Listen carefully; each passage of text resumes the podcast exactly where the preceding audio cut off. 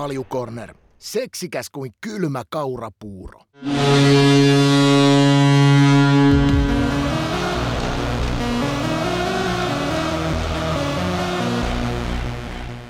Hei, uutta Korneria uuni. Morjesi Ika, live-katsojat ja Spotify-kuuntelijat. Oleks sä Ika kerkinyt yhtään nyt nukkumaan, kun on tullut kovatasos lätkä joka puolelta? No viime yön, kun mä tulin kahden korviin, tulin Tampereelta takaisin junalla. VRlle isot kreditit. Hei, VR toimii, niin kuin aina puhutaan, toimii kuin junan vessa. Oho. Niin toimii aivan loistavasti. Mä olin kahden korvin kotona. Se on hauskaa, kun pystyy tekemään 2 tuntia töitä ja rauhoittumaan ja tekemään töitä siihen suuntaan 2 tuntia takaisinpäin. Niin pystyy tekemään kaiken näköisiä juttuja. Niin mä olin kahden korvilla ja sitten mä nukuin jopa 10 asti aamulla. Kun ei ollut enää pelejä, niin ei käynyt kupoli ylikierroksella, että on pakko herää 5 katsoa matseja. Kova hei, rutistus oli. Tämä on itse asiassa hauskaa, mutta helvaten kovaa tämmöistä maratontaistelua. Voisi melkein sanoa, vetää yhden triathlonin aina aamulla, kun siinä on 4 peliä. Tämä eka kerros on hauskaa, raskasta rynkytystä, grindaamista, niin kuin NR-pelaajat puhuu. Mutta kato, se on just näin, kesä on tulossa, sitten meillä on aika huilata. Meillä on aikaa saunoa ja ottaa muutama keskiketterä loiventavaa. Ei, kato, nyt painetaan. Kertoon tavara, mitä tulee tuutista. Hei, kuule, millainen meininki meillä on kuule MM-kisoissa ollut, kun sä olet paikan päällä? Mäkin pääsin itse asiassa katsoa avaus Suomi-Norja, mutta miten sun silmi meininki on näyttänyt hallilla?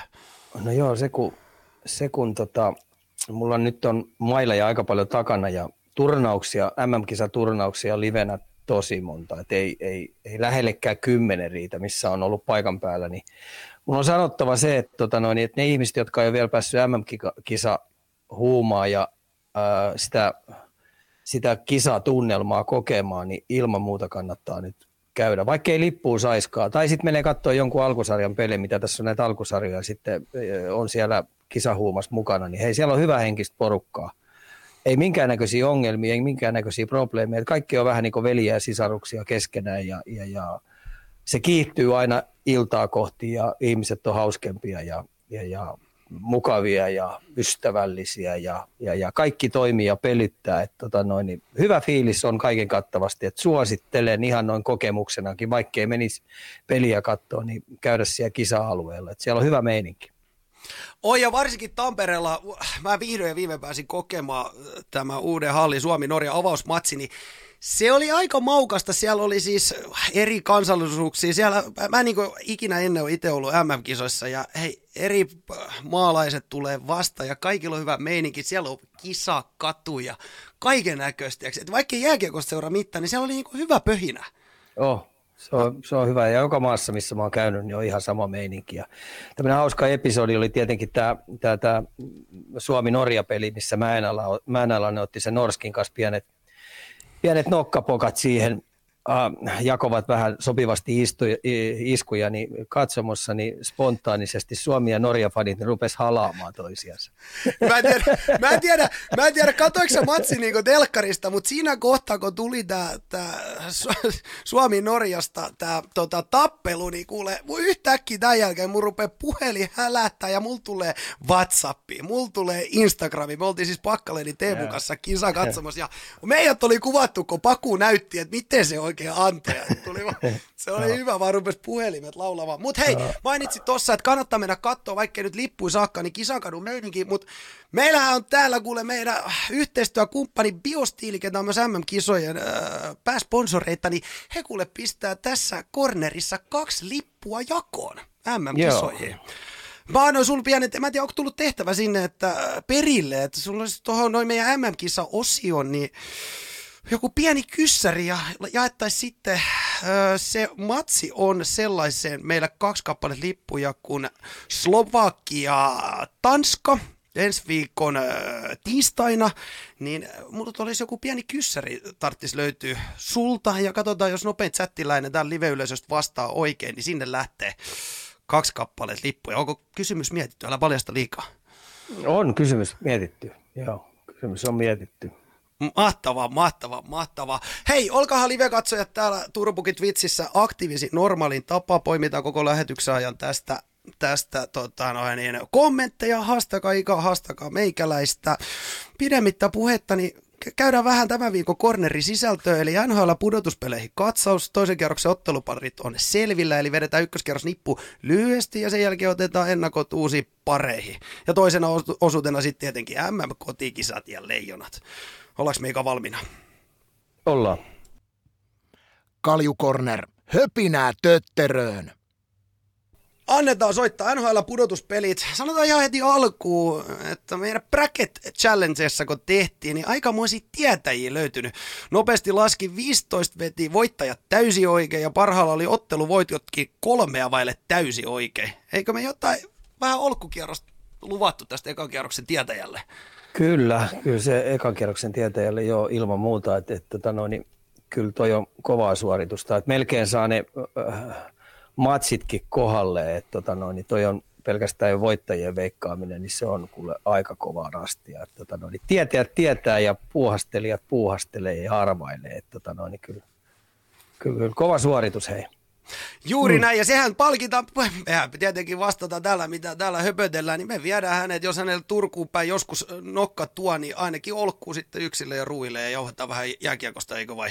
Joo, otetaan semmoinen isojen poikien illallinen siihen. Niin sä meidät ihan pidemmän kaavan kautta. No kyllä ensinnäkin me aloitetaan se apteekista. Asia selkeä, eli se on ihan täyden sarjasetti sitten. Kyllä. Kuitti tälle. Hei, mennään eteenpäin. Tosiaan ekalla kerroksella tarvittiin koko rahaa edestä 7 pelejä. 8 parista 5 haettiin voittaja vasta viimeisessä pelissä. Vedetään lyhyesti tosiaan ykköskerroksen pelipaketti ensin ja startataan vaikkapa Florida Panthers ja Washington Capitals. Florida meni 4-2 otteluvoittoin jatkoon ja veikkasit, että pienimuotoista yllätystä jopa. Pistit meidän brackettiin, että 4-2 olisi Washingtonin mennyt jatkoon, mutta lopulta Parkkomin Florida kuitenkin jatkoi. Joo, ja mun mielestä kyllä ansaitusti. Että kyllä Washingtonista näki sen, että Wilsoni ensinnäkin puuttu ja sitten maalivahtipeli oli mun mielestä vähän epävarmaa, vaikka Samson on mun mielestä ihan ok pelas, mutta mennäkseen Floridaa vastaan jatkoon, niin Washington olisi tarvinnut ihan huippumaalivahtipelin. Ja sitten kun mun silmissäni Washingtonin peli tämmöinen kuri ei pitänyt, se meni jopa vähän ylimieliseksi. Että hyvä tilanne oli se, että kun ne johti 3-0 sitä yhtä peliä, niin O'Sheeni keskialueen kuljetuksessa, niin tämmöisenä alimiehityksenä yksin lähti hyökkäämään 3 vastaan ja yritti jotain kikkaa, kun Normi Ousi olisi nöyränä pistänyt kiekon selustaan ja pitkän vaihdon jälkeen ja antanut koko viisikolle vaihtaa, niin menetti siinä keskialueella ja siitä sitten omiin ja se oli se maali just, minkä Parkkovi ampui sieltä mun mielestä ihan tietoisesti sen päätylaudan kautta Verhagille ja sitten se peli oli 3-1 ja sen jälkeen se olikin pelkkää pulkkamäkeä ja Florida teki siitä sitten 5 maalia. Eli Ei. Florida on niin hyvä joukkue, että se olisi mun mielestä vaatinut 60 minuuttia järjettömän tarkkaa toisteista kurialaista toimintaa ja mun mielestä se ei riittänyt ja niillä vähän pelikuri pätki pelitavallisesti siinä, niin sen takia ansaitusti Florida meni jatkoon ja vaikka ne ei kauhean hyvin kyllä pelannut siinä, että sen takia Tampa joutuu nyt aika kovaa mankeliin mun mielestä seuraavalla kierroksella, että niin ne pääsi nyt tästä stressiottelusarjasta jatkoon ja nyt mä odotan heiltä paljon parempaa jääkiekkoa. Käydään vähän sitä tulevaa otteluparia tuossa myös myöhemminkin läpi. Joo. Meillä on teillä seuraava pari, Toronto, Tampa Bay. Tampa 4-3 otteluvoiton jatkoon. Veikkasit, että Tampa menisi vähän ehkä selvemmin, mutta ihan niin vakuuttavasti, mitä olit laittanut, mutta Toronton kirous kuitenkin jatkuu. No, kyllä tästä täytyy jo kirouksista rupea puhua, koska mullakin rupesi tekemään oikein pahaa. Että sääli on sairautta. Ja sitten kun mä halusin kiusata vähän itteeni ja katsoa vähän, että millä Toronton media kohtelee omia pelaajia ja minkälaisia Twitter-viestejä joukkue saa, niin kyllä se on hei hurjaa moukarointia, että ei ne kyllä anna arvoa. Että kyllä paha teki ja ne sai lähes katolleen, mutta ei sitten saanutkaan katolleen. Että mun mielestäni Tampa on seuraavassa ottelusarjassa tulee olemaan pulassa, että tuossa vähän rupeaa näkyy jo se, että niillä on monta vuotta menty täysillä peleillä versus muut, ja sitten siellä ei ole ihan niin jalkavaa porukkaa, ja sitten kun tässä viimeisessä pelissä, niin mun mielestä Pointti otti iskuun, että sen taisi sen lonkka vääntyä aika pahasti, kun se yritti jarruttaa, ja silloin on ollut lonkkaleikkaus kuitenkin, niin jos se on vielä pois tuosta noin, niin aika vaikea on seuraavalla kierroksella pärjää, mutta ota noista sitten selvä, että se Vasilevski on sitten jokaisessa näistä tappiopeleissä, mitkä on, niin mikä silloin 18-0 tappion jälkeen, niin se on pystynyt voittamaan aina pelin, ja se on kyllä ihme seppä, ja tässä viimeisessä pelissä, niin kyllä se sitten pimitti aika tarkasti, yhden maalin vaan päästi, ja ansaitusti mun mielestä Tampa meni sitten siitä kokemuksella jatkuu, että kyllä sillä vaan on iso merkitys, että sillä löytyy paljon sellaisia pelaajia siinä rosterissa kokeneita, jotka on tottunut voittamaan, ja tiukoissa paikoissa niin pystyy suorittaa sillä tavalla, mitä sen pelin vaade on. Et hyvin toi Toronto haastoi, ja siellä oli hyviä suorituksia, ja mun mielestä niiden pakistokin oli sellainen, että se pärjäsi Tampaa vastaan, mutta ei vaan riitä, niin ei riitä. Et se on sellainen sanonta löytyy, että sun täytyy, kun sä et ole pitkään moneen 10 vuoteen päässyt niin kierroksilta jatkoon, niin sun täytyy tehdä jotain poikkeuksellista, jotta sä murrat sen taian. Ja nyt mitä tässä vaiheessa ei vielä käynyt sitä. No mitä sä näet, että mitkä ne keinot on, millä se taija murretaan? Mun mielestä siinähän on lukuisia vaihtoehtoja, mutta yksi vaihtoehto on se, että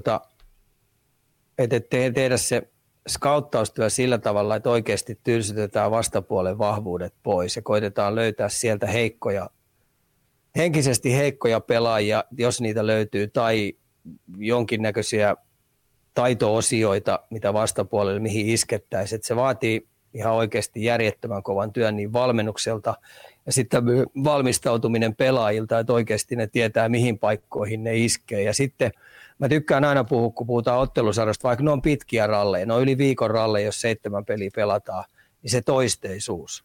Eli sun täytyy vaihdon jälkeen tehdä kaikki ne minimiasiat, paska-asiat, kaikki kaksinkamppailut, ne niin kuin lentävistä vaihdoista lähtien, niin yhtään et saa fuskata. Sun täytyy pistää niin sanotusti all in koko aika. Ja varsinkin päänuppi pitää kestää koko aika, että sä pystyt itsellesi koko aika hokemaan, että seuraava vaihto on se pelin tärkein. Eli näissä kun 7 ottelusarjaa ollaan pelattu, ja tossakin kun mentiin jatkoajalle, niin esimerkiksi Pittsburghin ottelusarja ratkesi yhteen tilanteeseen. Mm. Pienestä se on kiinnikin kanssa. Pienestä se on kiinni, niin sen takia niin mä tykkään puhua siitä, se kumpi ryhmä pystyy toisteisesti suorittaa maksimaalisella levelillä fyysisesti ja henkisesti, niin se pääsee tasaisissa ottelusarjoissa jatkoon. Mm. Hei, meidän live-yleisöstä kysellään täällä, mitä Ika oli mieltä siitä maalista, joka hylättiin Game 7 Toronto Tampa? Muistuuko tämmöinen joku maali mieleen sieltä? Katoitko? Joo, katoin. No, kyllä mä nämä kaikki katoin. Game 7 hylätty maali. Joo, kyllä mä oon samaa mieltä, että se pitikin hylätä, joo. Kyllä. Okei, näillä mennään. Hei, otetaan seuraava tuosta Carolina ja Bostoni. Carolina jatkon 4-3 ottelusarjasta. Veikkasit, että Boston menisi tuosta 2-4 tai 4-2, veikkasit, että menisi jatkoon. Tiukka ottelusarja, menikö oikea osoitteeseen lopulta? Meni. Eli nyt me puhutaan taas toisteisesta 4 kentän rotaatiosta, millä Carolina puskutti. Ja tolle ei vaan pää kestänyt. Maalivahtipeli oli parempi. Ranta mun mielestä nuijii vastapuolen molarit. 60 minuutin tämmöinen jatkuva paine. Tämmöinen 4-sylinterinen formula jääkiekko, mitä ne pelaa niin hyökkäyssuuntaan kuin puolustussuuntaan, jatkuvasti paukuttaa kiekkoa maalille, ja kun peli kääntyy omiin, niin fyysisesti ne koittaa riistää sen kiekon pois. Et mun mielestä oikeutetusti se joukkue jatkoo Staalin johdolla. Eli Staalihan oli käänteen tekevä pelaaja, sen ketju, niin pystyi pimittämään Perseronia niissä paikoissa, kun piti. Ja niin Aho antoi tosi hyvää taustatukea, ja samoin sitten tietenkin viimeisessä pelissä, tässä seiskopelissä, niin Domi pelasi yhden NHL-uransa parhaan pelin ja tinttasi 2+1. Et sieltä aina sitten tämmöisissä peleissä tulee joku tämmöinen ekstra äijä, jolla on ollut vähän vaikeampaa, niin saa sitten siihen kyytiin se onnistumisen. Sankariviitta on tarjolla näissä matseissa. Hei, Rangers, Pittsburgh, Penguins. Rangersin jatko. Voidaanko sanoa, että Crosby koitti viimeisen saakka rähätä joukkonsa repposellessa, mutta ei vaan lopulta riittänyt. Joo, kyllä sä oot siinä oikeassa, ei vaan riittänyt. Ja tämähän nyt ratkesi periaatteessa, niin kuin voisi sanoa, että yhteen semmoiseen huono-onniseen tilanteeseen, että maali edessä Pittsburghin pakilta lähtee kypärä ja säännöt on sääntö ja sen pitää lähteä siitä vaihtoaitioon ja siitä sitten tasoitusmaali ja se ottelusarja periaatteessa vähän niin kuin kääntyy. Kyllä nämä on niin pieniä juttuja. Mä oon Pittsburghiin vähän pettynyt, että siellä niin kuin johtotilanteissa ne rupesi vähän sulamaan. Ja tämä on nyt hyvä esimerkki, tämä Crosbyn loukkaaminen, Trubaa jo sen pystyy siitä, niin se lähti pois, niin siitä alkoi sitten Pittsburghin pulkkamäki. Ja se pulkkamäki alkoi vähän niin kuin hyökkäysalueen jäähystä, mutta mä en ihan pistäisi sen Rodriguezinkään syyksi, koska sitä vedettiin kaksi poikittaiseen niskaan ja siitä se kääntyi ympäri ja jatko kaksinkamppailu pelaamista, sillä oli kädet alhaalla, niin tuomarit antoi mun mielestä sillä aika pehmeä jäähy. Aina kun tuomarit antaa vähän pehmeät jäähyä, niin kyllä yleensä se joukkue sisuntuu sen verran sisuuntuu siitä, että ne tappaa sen alivoiman, niin se oli oikeastaan aloitustappio ja siitä jäi sitten blokattu laukaus läpi, tekemättä ja se meni läpi siitä ja siitä tuli sitten maali. Ja se oli aika tärkeä maali Rangersille, koska Zibanev ei ollut vielä tehnyt maalia siinä ottelusarjassa. Ja sen jälkeen Zibanev ei pystynytkään enää pysäyttämään. Yes. Hei, joo. Läntinen konferenssi. Otetaan sieltä ensimmäisenä Colorado Nashville 4-0. Ei varmaan jäänyt paljon jälkipolville kerrottamaan. No, Saros puuttui, ei. Niin. Joo, Saros puuttui, mutta ei sekään olisi todennäköisesti auttanut, koska maali odottamat oli, olisiko ne ollut 62-38,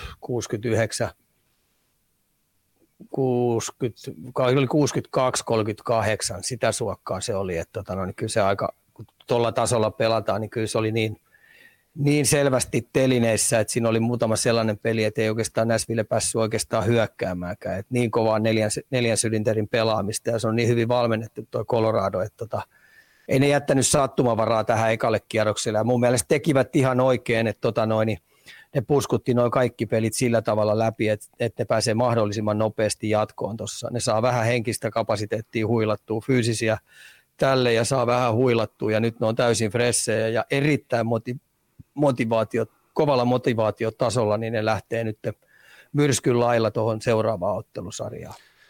Niin paljon tuommoinen tuo nyt sitten etu, kun pääsee pitkään ajan huilaamaan. Voiko se jopa käydä niin kuin, että se käy vastaankin tämmöisissä, kun mennään tiukkaan matsiin ja tiukalla aikataululla? Niin. Toi on ihan totta, että jossain tapauksessa voi käydä, mutta tässä tapauksessa, minkälaisia pettymyksiä Colorado on ollut, niin tämä on ollut heille hyväksi. Ne saa vähän jumpata, ne saa vähän olla perheiden ja kavereittensa kanssa tuossa pari päivää huilata ja oikeasti laskea kaikki nuo tehot alas huilata ja sen jälkeen ne on sitten runtannut ihan laadukkaita reenejä tuossa ja fiilistä nostaa kattoa ja sitten kun tosiaan heillä on ollut pettymyksiä tässä pari kolmekin kautta on, että ne on napsahtanut alkukierroksilla pois, niin tuossa tulee nyt sitten sellaisella myrskyllä tulee tuohon ensimmäiseen peliin ja siinä on mun mielestä parasta tämmöisen, kun sai puolitoista viikkoa huilata. Ja sä pystyt oikeasti vähän paikkailemaan niitä kolhuja, mitä sulla on tullut, ja niitähän tässä tulee. Niin tämmöiset pienemmät kolhut, niin ne paranee sitten tässä tosi nopeassa aikavälissä, ja sitten jos siellä on vähän isompaa, niin sä pystyt vähän isompaa vammaa, mitkä joudutaan sitten vähän puudutuspiikeillä ja muilla hoitaa, niin se on hyvä, että sun keho saa vähän levätä. Että se ei ole sitten sitä samaa tykitystä koko aika, että sä oot niinku puudutuksien varassa koko aika viikkotolkulla, niin ne sai pitkän tuohon huili. Mutta erittäin hyvin ja tyylikkäästi mun mielestä Colorado hoiti tuon Nashville-sarjan. On NHL-pelaajat niin ammattilaisia jo, että siinä ei tarvitse coachin tehdä mitään jumppaliikkeitä ja saada se niinku sykkeet ylös sieltä taas? Vai onko se niinku näiden NHL-pelaajien DNAs, että kohta taas mennään ja pikkuhiljaa lähdetään taas keskittyä siihen peliin?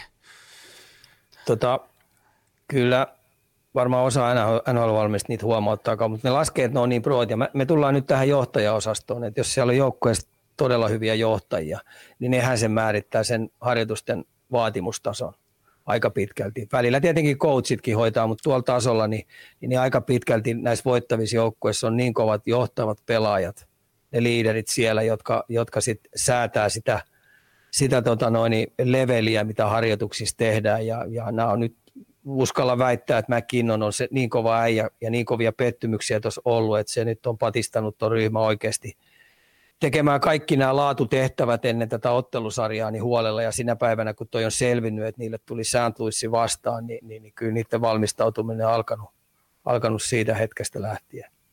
Alkaako tuommoisessa, kun lähdetään tuota valmistelemaan, niin millainen määrä videovalmentajia tuolla on, niin se käydään vaan niin kuin peli periltä läpi, miten St. Louiskin on pelannut, niin kun sanoit, että tuli vissiin seuraavaksi vastaan, niin se alkaa niin kuin heti se prosessi siitä, kun tiedetään, ketä tulee, ja puretaan ihan viimeisen saakka.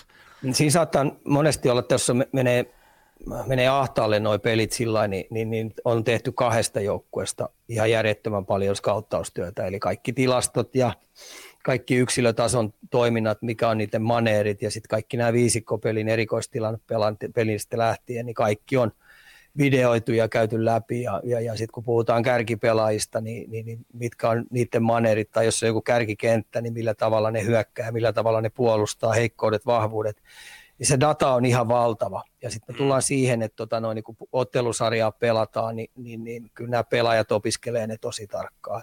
Et jos sä tiedät jenkkifutiksessa, kuin tarkkaa se on, niin kyllä tuolla NHL:ssä, kun me pelataan näitä ottelusarjoja, niin siellä tulee samanlaista listaa koko aika eteenpäin, että melkein siitä lähtien, että kun vihulaiset käy paskalla, niin kummalla käden ne pyyhkii pyllysä. Eli kaikki on skautattu. Kaikki on skautattu. Ja sitten se tulee tietenkin siihen, että millä tavalla henkkoot ne pelaajat käsittelee ne ja minkälaista informaatiota on heille se tärkeää, mikä palvelee heidän pelaamista. Hmm. Kenen ihon sisälle kannattaa mennä ja ketä jätetään vähän rauhaa ja jossain paikossa olen kuullut sitä, että myös pelaajien siviiliasioista on otettu selvää, että onko siellä ongelmia, mitä on. Ei tämä ole mitään uutta. Toi on totista leikkiä, kuten tiedät. No, ihan varmasti. Mites tälle, ihan mielenkiinnosta, kun säkin olet nyt useamman vuosikymmenen ollut tässä jääkiekon parissa, niin toi on varmaan yksi sellainen asia, mikä on niin kuin kasvanut tässä vuosikymmenen aikaa, toi datamerkitys. Ihan järkyttävästi. Vai onko sitä ollut silloin sit jo 20-30 vuotta sitten, niin on kytätty, että onko siellä oltu eilen ryppäämässä? Kyllä mulla on sellainen, täällä, kun me puhutaan Legend of Doomista, tämä aikainen Flyersin silloin aikoinaan, silloin kun ne pelasi, niin mulla on semmoinen noin paksu pelikirja, mikä siellä on. Ja siellä oli esimerkiksi aloituskuvioita, niin siellä oli tuommoinen 50 eri avauspelejä. Kyllä sitä on ollut, mutta kyllä se on nyt entistä enemmän lisääntynyt tietenkin toi datan tuleminen, ja sitten kun tämä on helpottanut näiden tietokoneiden ja videoiden kautta, niin jokaisella joukkueella on videovalmentajat tai valmentaja, osalla saattaa olla valmentajia, jollain saattaa olla hyökkäysvideovalmentaja, jollain saattaa olla puolustusvideovalmentaja, että kyllä niitä vaan on. Ja me tullaan ihan puhtaasti siihen, että kaikki tämmöinen data, mikä tulee, niin se on erittäin hyvä renki, mutta se ei missään nimessä olla niin herra. Eli sitä täytyy osata käyttää oikein. Joo, täytyy osaa käyttäytyä. Ja jotkut pelaajat haluaa kaiken informaation, mitä ne on tehnyt, plus vielä videot siihen kylkeen. Ja jotkut pelaajat sitten vaan poimii määrätyt jutut sieltä, jotka palvelee heidän tekemistään. Et se riippuu. Mutta tämä on kovaa rynkytystä, tämä valmentaminen pudotuspeleissä. Et kun mä oon päässyt noita Stanley Cupin finaaleita katsoa, niin kyllä esimerkiksi Sallivan ja Trotsi, mitä näet on nämä huippuvalmentajat, niin kyllä ne on pilkkonut sen pelin ja vastapuolen tosi tarkkaan. Ja sitten aina jokaiseen peliin valmistaudutaan tosi tarkkaan. Cooperi on äärimmäisen tarkka, millä tavalla sitä peliä säädellään, millä tavalla pelataan vieraissa, eli Tampa valmentaja Cooperi, millä tavalla pelataan kotona ja millä tavalla se jopa arvuuttelee, minkälaisessa energisuustasolla, minkälaisessa henkisellä tasolla toi vastapuoli on, ja sitä kautta sitten miettii oman joukkueensa säätämistä. No mitä Sika data sanoo, minä sanotaan vaan, että St. Louis, niin St. Louisin jatko ei riittänyt Wildin paukut, tämä data sanoo. Joo, toi on hyvin sanottu, että ei riittänyt paukut, ja mä sanoisin, että kokemus. Eli kyllä St. Louis on tottunut menestymään, ja sitten kaiken lisäksi, kun niitä putosi vielä 3 pakkiikin tuosta, ja maalivahti Husso aloitti ja Billington lopetti ton, niin kyllä se kokemus näkyi siellä. 4 kovaa kenttää, jokaisesta kentästä löytyy tulivoimaa, ne pystyi tasaisesti tekemään maaleja. Sitten ne sai mun mielestä Hartman, Kaprizov, Zuccarellon suht hyvin pimennettyä, mutta se isoin pettymys, mikä multa Minnesotalta tuli, niin se Minnesotan identiteettiketju Eriksson, Eek, Foligno ja Greenway. Niin mun mielestä minne tuolla St. Louisilla oli niin kovia jätkiä, ettei tämä identiteettiketju, niin se oli vähän niin kuin muniin olisi puhallillut. No mitä sä summaisit Minnesotan kauden? Hyvä kausi, hyviä juttuja paljon. Fleurin tuleminen sinne, niin olisiko sittenkin pitänyt siihen Talbottiin luottaa, että Fleury olisi ollut kakkonen, on sellaisia kysymyksiä, mitä ne joutuu perkaamaan. Nuoria pelaajia tuli muutama hyvää lisää. Ne pelasi mun mielestä viihdyttävää jääkiekkoa. Mä arvostin sitä pelitapaa, minne pelasi, mutta nyt ne joutuu vähän miettimään, että minkälaisia palikoita ne tarvitsee niihin kahteen muuhun kenttään. Se Fiala ja Goodreau, mikä siinä oli parivarjokkona, niin kyllä niilläkin jäi tuossa ottelusarjassa, niin jäi mun mielestä vähän saantluisiin jalkoihin. Ei vain yksinkertaisesti paukut riittänyt oikein kumpaakaan suuntaa. Että kun toi neljän kentän äijäjoukkue tuli ja myskäsi toisteisesti peli peliltä, niin se näytti siltä, että se kyllä kääntyy tuosta St. Louisille.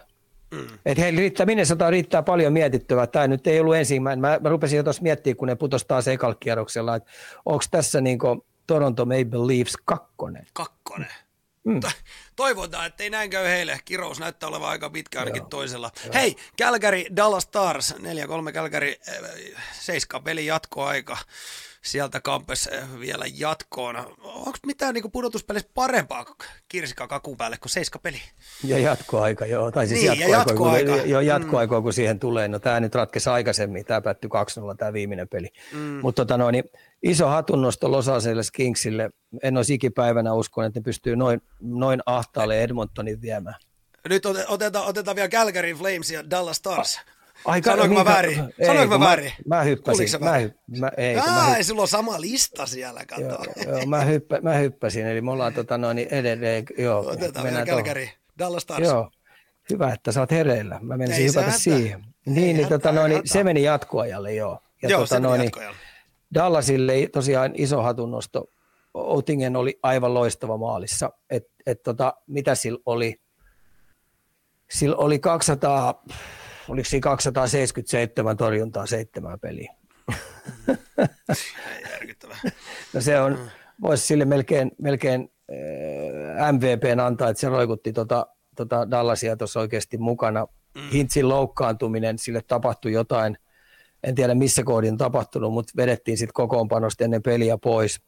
Ja tuo Calgary myskäs siellä punaisessa meressä siellä kotihallissaan, niin tasaisen tappavaa tahtia kiekkoon maalille ja rummutti taklauksia ja väänti ja käänti ja piti semmoisessa mankelissa Dallasia, mutta se Dallasin ja maalivahti pystyi pitämään ne mun mielestä pelissä mukana.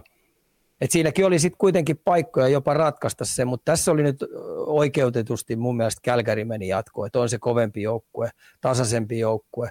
Ja Dallasille iso hatunnosto täytyy pistää siitä, että pystytään huippu-ykköskentän lähes pimittämään.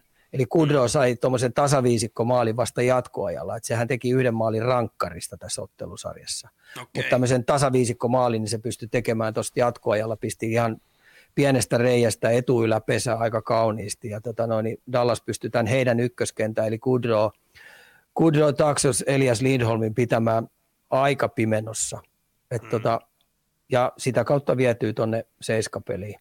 Ja Miro Heiskanen oli 2 viimeisessä pelissä mun mielestä kentän parhaimpia pelaajia, ellei paras, mutta sekään ei auttanut. Lindell Hakanpää pakkipari suoriutui erittäin loistavasti. Mä olen tosi ylpeä niistä jääkiekkosotureista. Kiviranta viimeisessä pelissä sai vastuuta tosi paljon, sitä aikaisemminkin pelissä sai, että se on ihan kanssa niin jääkiekkosoturi viimeisestä päälle. Et kivahan olisi, jos tulisi tehoja, mutta kyllä kun toinen myskää, niin se menee periaatteessa Kivirannallakin meni semmoiseksi minimipelaamiseksi, koska riskejä ei kannattanut ottaa, että menetät kiekon väärässä paikassa. Se on niin kova suunnanmuutosjoukkue. Me muistetaan, että yhdessä 7 pelissä Kiviranta ratkoi sen, että mä ajattelin, että olisiko tämä semmoinen taas peli, että Kiviranta tekee 3 maalia. Niin nyt jäi vaan tehoitta ja sitten jatkoaikalla niin tosin ansaitusti voitti ja nyt me saadaan sitä kautta sitten Battle of Alberta, eli Edmonton vastaan Calgary. Juuri näin, jutellaan siitä kohta. Otetaan nyt se Edmonton Oilers ja Kings. Siellä odotettiin vähän selvempää sarjaa, mutta todella koville laittoi losi, hei Edmontonista rat. Joo, että se kaksikko varsinkin McDavid, niin kyllähän se on ylikylä äijä. Että siitä näkee ihan selvästi, että nyt ollaan saatu tarpeeksi siitä, että ruvetaan putoamaan aikaisemmille kierroksille. Se otti niin kiistatta joukkuetta reppuselkään ja hyökkäyssuuntaan ja puolustussuuntaan kamppailupelaamiseen. Ja siitä näki koko aika, että sillä on missioni päällä. Ja sitten kaiken lisäksi, kun se pelasi tuommoista 25-26 minuuttia ottelua kohti, niin onhan noin niin hyökkäjille hurjia aikoja. Että sä painat päästä päätyy jatkuvasti ja silti sä pysyt niin suht tuoreena. Että huikea suoritus. Ja mä nostan sitten taas Kingsille kovasti hattua, että ne rimpuili näin paljon, että ei nikipäivänä olisi uskonut, että ne pystyy pistämään näin kovisti kapuloita rattaisiin. Että kaiken lisäksi vielä tähän 7-peliinkin, niin heillä oli ihan aito usko, että ne pistää Edmontonin katolle tuosta. Ja 2-0han se vaan päättyi, että se yksi maalikin, niin mun mielestä se ensimmäinen maali, niin se oli vähän niin ja näin, että se aukesi se paikka sieltä, ja mun mielestä Losillakin oli vähän samantyylisiä paikkoja, että tässä nyt Onni Armas oli sitten vähän kotijoukkueen puolellakin.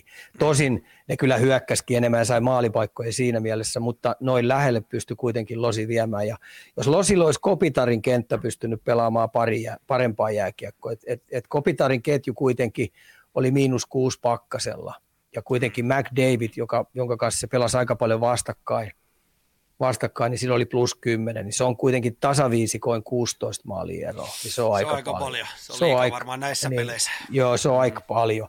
Danohan hoiti tosi hyvin, ja sitten Losin nämä nuoret pelaajat, siellä on tosi paljon nuoria pelaajia, niin kyllä ne saa ainutlaatuista kokemusta, ja ottakaa tämä nyt kaikki ystävät ylös linjoilla, että Losi tulee olemaan pitkästi nyt pitkän aikaa pysyvästi pudotuspelijoukkue. Ja nyt jos se GM pystyy tekemään oikeita siirtoja siellä ja vahvistaa joukkuetta sen tyylisellä jätkillä, mikä pelaa pelitapaa, niin tulee olemaan varten otettava jatko-menejä seuraavana vuonna pudotuspelikierrokselta. Siinä myös todennäköisesti vastaus. Jontterihan kerkisi täällä jo kysyä, millaista tulevaisuuden näkymää Ika näkee Kingselle, mutta erittäin hyvä. On, ja niin kuin huippu. Puhutaan aina prospect poolista. Ja hirveän monen joukkue, että ne GM:t ilmoittaa, että meillä on ihan helvetin hyvä, mutta sitten loppuviimeksi kun katsotaan, niin se on monessa joukkueessa ihan paska. Ei ne pysty moneen vuoteen oikein haastamaan pudotuspelijoukkueena, mutta Losilla on ihan oikeasti tulos kovia jätkiä siellä. Erittäin luisteluvoimaisia, kilpailuvietti on kova. Tässä Edmonton ottelusarjassa monet niistä nuorista näytti, että niiltä löytyy kaiken lisäksi vielä luonnettakin, että ne ei kyykkää. Ja se, mistä mä tykkään, niin ne pelaa sellaista taitavaa vauhtijääkiekkoa niin kuin molempiin suuntiin, ja nuoreksi pelaajaksi niin ne ei pasko housuihin tuommoista kamppailupelaamista. Ja sitten kun niillä on mentorina tuli toi Dano sinne, Philip Dano, kun tuli Montrealista sinne, niin se pystyy mentoroimaan aika monta pelaajaa, että mitä toi voittaminen vaatii sen toisteisuuden puolesta. Et hyvin on Kingseillä asiat, hei. Niin, ja ennen kaikkea Junnu-osiolle niin kokemuspankkitavara. Joo. Hei, mennään, otetaan näppeihin. Ensi yönä alkava kakkoskierros. Koetan on saman tapaan käydä pari kerralla läpi ja heittää tietenkin kivitalon verran veikkausta meidän kesken, kuka menee ja millä ottelu voi tulla jatkoa. Aloitetaan Tampa Bay ja Florida Panthers. Heitetään pallo Ika saman tien sulle. Millaiset ennakkoasetelmat sun mustassa vihossa tällä hetkellä on? Tampa Bayn fanit, älkää suuttuko mulle. Nyt ei ole jaohiventäkään. Kyllä nyt on pensa loppu. Mä sanon ihan suoraan. Okay. Saa Cooperi olla ja johtavat pelaajat sit aikamoisia taikureita, että ne pystyy hinkkaa itsensä ylös tollasesta niin kulutuksessa, missä ne on ollut niin henkisesti kuin ja varsinkin fyysisesti. Siellä on isokokoisia pelaajia, vahvoja pelaajia. Ne on joutunut nyt tämän kauden ja edelliset kaudet niin vääntää ja kääntää ja niin sanot, kun puhutaan tästä grindaamisesta, niin oikeasti myskäämään oikein kunnolla. Niin musta rupeaa näyttää, että nyt osalla, varsinkin isokokoisilla pelaajilla, niin ei enää ihan oikeasti putki liiku siihen malliin. Ja Florida pelasi kyllä niin kaosjääkiekkoa tuossa, minkä Washingtoni pisti sen kaosjääkiekoksi. Ja Florida meni siihen miinaa tietyllä tavallaan, niin nyt kun niitä lähtee tämä kaosjääkiekko pois, paineet lähtee tikkasen helpottumaan, niin Florida tulee luistelemaan kyllä Tampan kumo aivan varmasti. Mä uskallan tästä melkein kivitalon verran lyödä vetoa, että kyllä. Tosin ei pitäisi koskaan kyllä aliarvioida kaksinkertaista Stanley Cup-joukkuetta, mutta tämä on vaan musta nyt vähän tuntuu siltä, että kun mä oon katsonut, niin kyllä, kyllä Floridan pitäisi tästä nyt ennakkosuosikkina jyssäyttää itsensä heittämällä jatkoon. Parkkovi ei pelannut mun mielestä lähellekään sitä tasoa, mitä mä odotin siltä tuossa ottelusarjasta. Paine ja stressi oli kova. Ensinnäkin Florida ei tehnyt yhtään ylivoimamaalia tuossa edellisessä sarjassa ja silti meni jatkoon. Niin kyllähän tuo ylivoimakin rupeaa jossain vaiheessa aukeaa ja helpottaa ja se tuo ekstra apua niiden 5-5 pelaamiseen.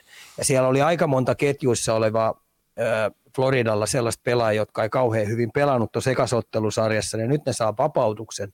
Siitä ne pystyy heittämään se historiankirjo ja lähtee 0-0 tähän. Ja Tampasta kun vielä heitän tuohon, niin se isot pakit, mitkä siellä on, Sergatsevi, Hedman, McDonough, niin ihan oikeasti ne näyttää ihan aika raskalta. Cernak, samoin hei, Maruun ei kauhean vikkelältä ole koskaan näyttänyt, mutta nyt se näyttää vieläkin hitaammalta. Kori Peri, se pelasi myös viime vuonna finaaleihin asti, sekin näyttää vähän raskalta. Ja Pointin loukkaantuminen, niin mä en usko, että Pointti pystyy pelaamaan. Se näytti niin kivuliaalta se lonkka, mikä meni. Että saa kyllä ihmelääkäri olla, jos se leikkaamalla sen pistää sen, tai jollain pillereillä pistää sen lonkan kuntoon, että se pystyy samalla luistelemaan, mikä sen vahvuus on.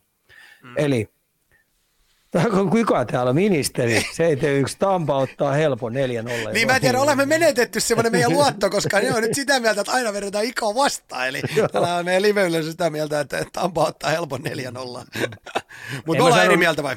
No joo, kyllä mä sanoin, että 4-1. Hei, mä heitän tähän nyt sellaisen pienen tämmöisen,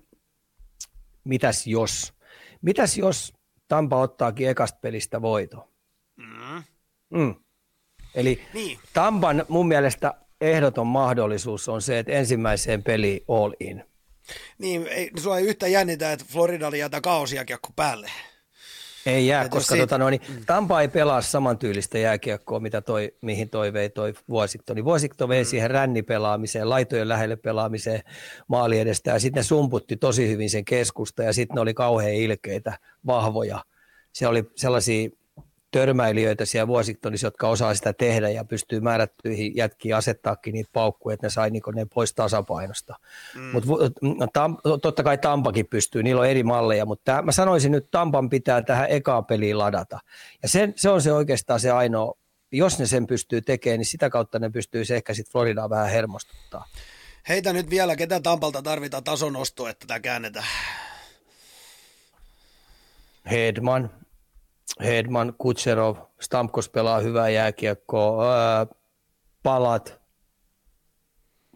palat ilman muuta, joo, sinne on. Okay. Paulihan pelasi aivan loistavaa jääkiekkoa tuohon viimeiseen peliin, mistä teki 2 maalia. Mä uskon, että se niiden kolmoskenttä, missä on Hagelin ja toi Paul, niin sieltä tulee ekstra apuja, mutta nämä isot pojat tuolla pitäisi pystyä. Joo. Kummal tässä on paineet? Voiko tässä sanoa, että tässä on jommalkumman paineet mennä jatkoon? Kyllä ne paineet on Floridalla ilman muuta. Ilman muuta. Ei kahta sanaakaan. Yes, hei! Carolina Hurricane. Niin. Tuosta vielä, että ei pidä unohtaa Vasia. Toi on Niko Pirskati hyvä. Että koskaan ei pitäisi veikata Vasilevskia vastaan, mutta nyt mä sanon, että mulla on sellainen, että nyt ei paukut riitä. Noniin. Niin onko meillä jotain faktatietoa vielä siitä, että onko hänen käsi rikki nyt ilmeisesti, ettei vaan pitäisi teipattuna? Kenellä? Vasilevskillä. En tiedä. En ole. Toi Hedman on ollut ihan helkkari hyvä. Sehän on hyvä, mutta se ei ollut niin fressi, niin hyvä kuin mitä se noissa 2 edellisessä Stanley Cup playoff-sarjoissa oli. Tuolla, niin tämä oli vähän raskaampaa ja tuo oli aika luisteleva joukkue, niin musta tuolla oli Hedmanillakin näkyi ihan selvästi väsymyksiä ja sen takia noi esimerkiksi plus-miinus saldot, mitkä sillä on, niin ne ei ole sille tyypillisiä, että mä odotin siitä paljon parempaa siltä suunnalta. Et voi olla, että silläkin on jotain loukkia alla. Olihan se viime vuonna ja silti se pystyi pelaamaan. Niin kuuluisa Sesso Paarissa nyt jotain huhuja liikkuu, että Vasilevskilla olisi joku käsi teipattuna, mutta niin kuin me ollaan nyt tässä huomattu, niin tämä on kovaa ryskettä ja siellä sitten vedetään sen verran tarpeeksi droppia käteen, että varmasti pelikuntoon saada. Kai tuossa lukee, että kilpikäden joku sormi vissiin paketissa. No se ei oikeastaan haittaa joku pikku sormi. sormi. Tuossa esimerkiksi Matt Dumba, niin sillä oli keuhkoputki ja puhki ja niin se pelasi koko ottelusarjaa ja sitten sillä oli solisluu poikki ja solisluun, toinen solisluu, niin eikö toi mikä kylkiluun tuommoinen rusto irti siellä, että se paino menemään. Sanoin, että tuntui ihan hyvältä pelata, niin päätin pelata. Mm. Mun pitikin kysellä, mitä on semmoisia hurjimpia, mitä sä oot kuullut, että kuin niinku paskana paikat on ollut, kun siellä on pelattu, mutta tossahan nyt tuli aika muutama hyvä esimerkki, että kyllä siellä niinku kaikki otetaan koneesta irti. Hei, otetaanko tuosta seuraava? Carolina Hurricanes ja New York Rangers, molemmat 7 peleistä jatko. Minkälainen sarja meillä tiedossa? Rangersille ei mitään jakoa. Okei. Sorry Rangers-fanit, nyt mä joudun sen, että nyt tulee sitten sellainen joukkue vastaan, joka ihan oikeasti on 4 kentän semmoinen sylinterijoukkue, joka pelaa niin kurjalaista pelitapajääkiekkoa, heidän tyylistään, semmoista äijäjääkiekkoa ja kiekkoa tulee selustaa, kiekkoa tulee maalille, ylivoima on pirskati hyvä, alivoima on NHL:n parasta, erittäin hyviä aloittajia. Sitten kun niillä on vielä Staalin johdolla, niin ne pystyy pistämään Rangersille Zibanejin kentän, pystyy Staalin kentällä pimittää. Niin, niin kyllä tässä nyt tällä Holiday, mä en tiedä minkä sanonnan mä keksin tuolle New York Rangersin jääkiekolle, koska se on se Sterkin jääkiekko, joka on pystyy ottaa ilta toisensa jälkeen hyviä. Se Sterkinhän otti nämä viimeiset 3 peliä tässä näin, niin kuin Pittsburghiltä, niin oikeasti ryösti.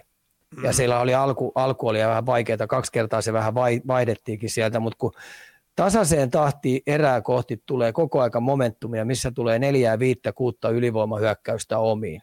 Että se pelitapa vuotaa aika pahasti, mutta ne haluaa pelata Rangers tollaista. Mutta nyt tulee sellainen joukkue vastaan, joka polttaa ne ihan varmasti tästä pelitavasta.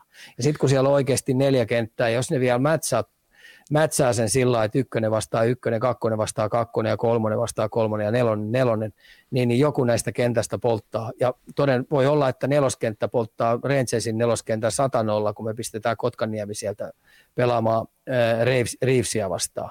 Niin, niin kyllä siinä huonosti käy. Näetkö sä nyt mitään meidän Rangers-faneilla, mitään niin kuin semmoista iloaihetta, ettei tarvitse rupea peruuttamaan kanavatilauksia, että tässä pystyisi jollain niin kuin Rangersi vielä nousemaan? Onko meillä niin kuin mitään antaa? On, kyllähän Fox, jos pääsee esimerkiksi liekkeihin ja sitten jos Truba pudottaa sieltä pari kärkiä ja sekoittaa sillä kautta pakkaa Karoliinalta. Ja siellä on muutama muukin, jotka pystyy painavia taklauksia antaa. Milleri esimerkiksi pystyy, että tämmöinen taklauspelaaminen, kamppailupelaaminen, vaihdon sisällä saattaa tulla 6 painavaa taklausta. Sitten se on galantjääkiekkoa parhaimmillaan. Ja sehän haukkuu yhden tappiopelin jälkeen niin oman joukkueen jätkiä niin kuin pehmeiksi.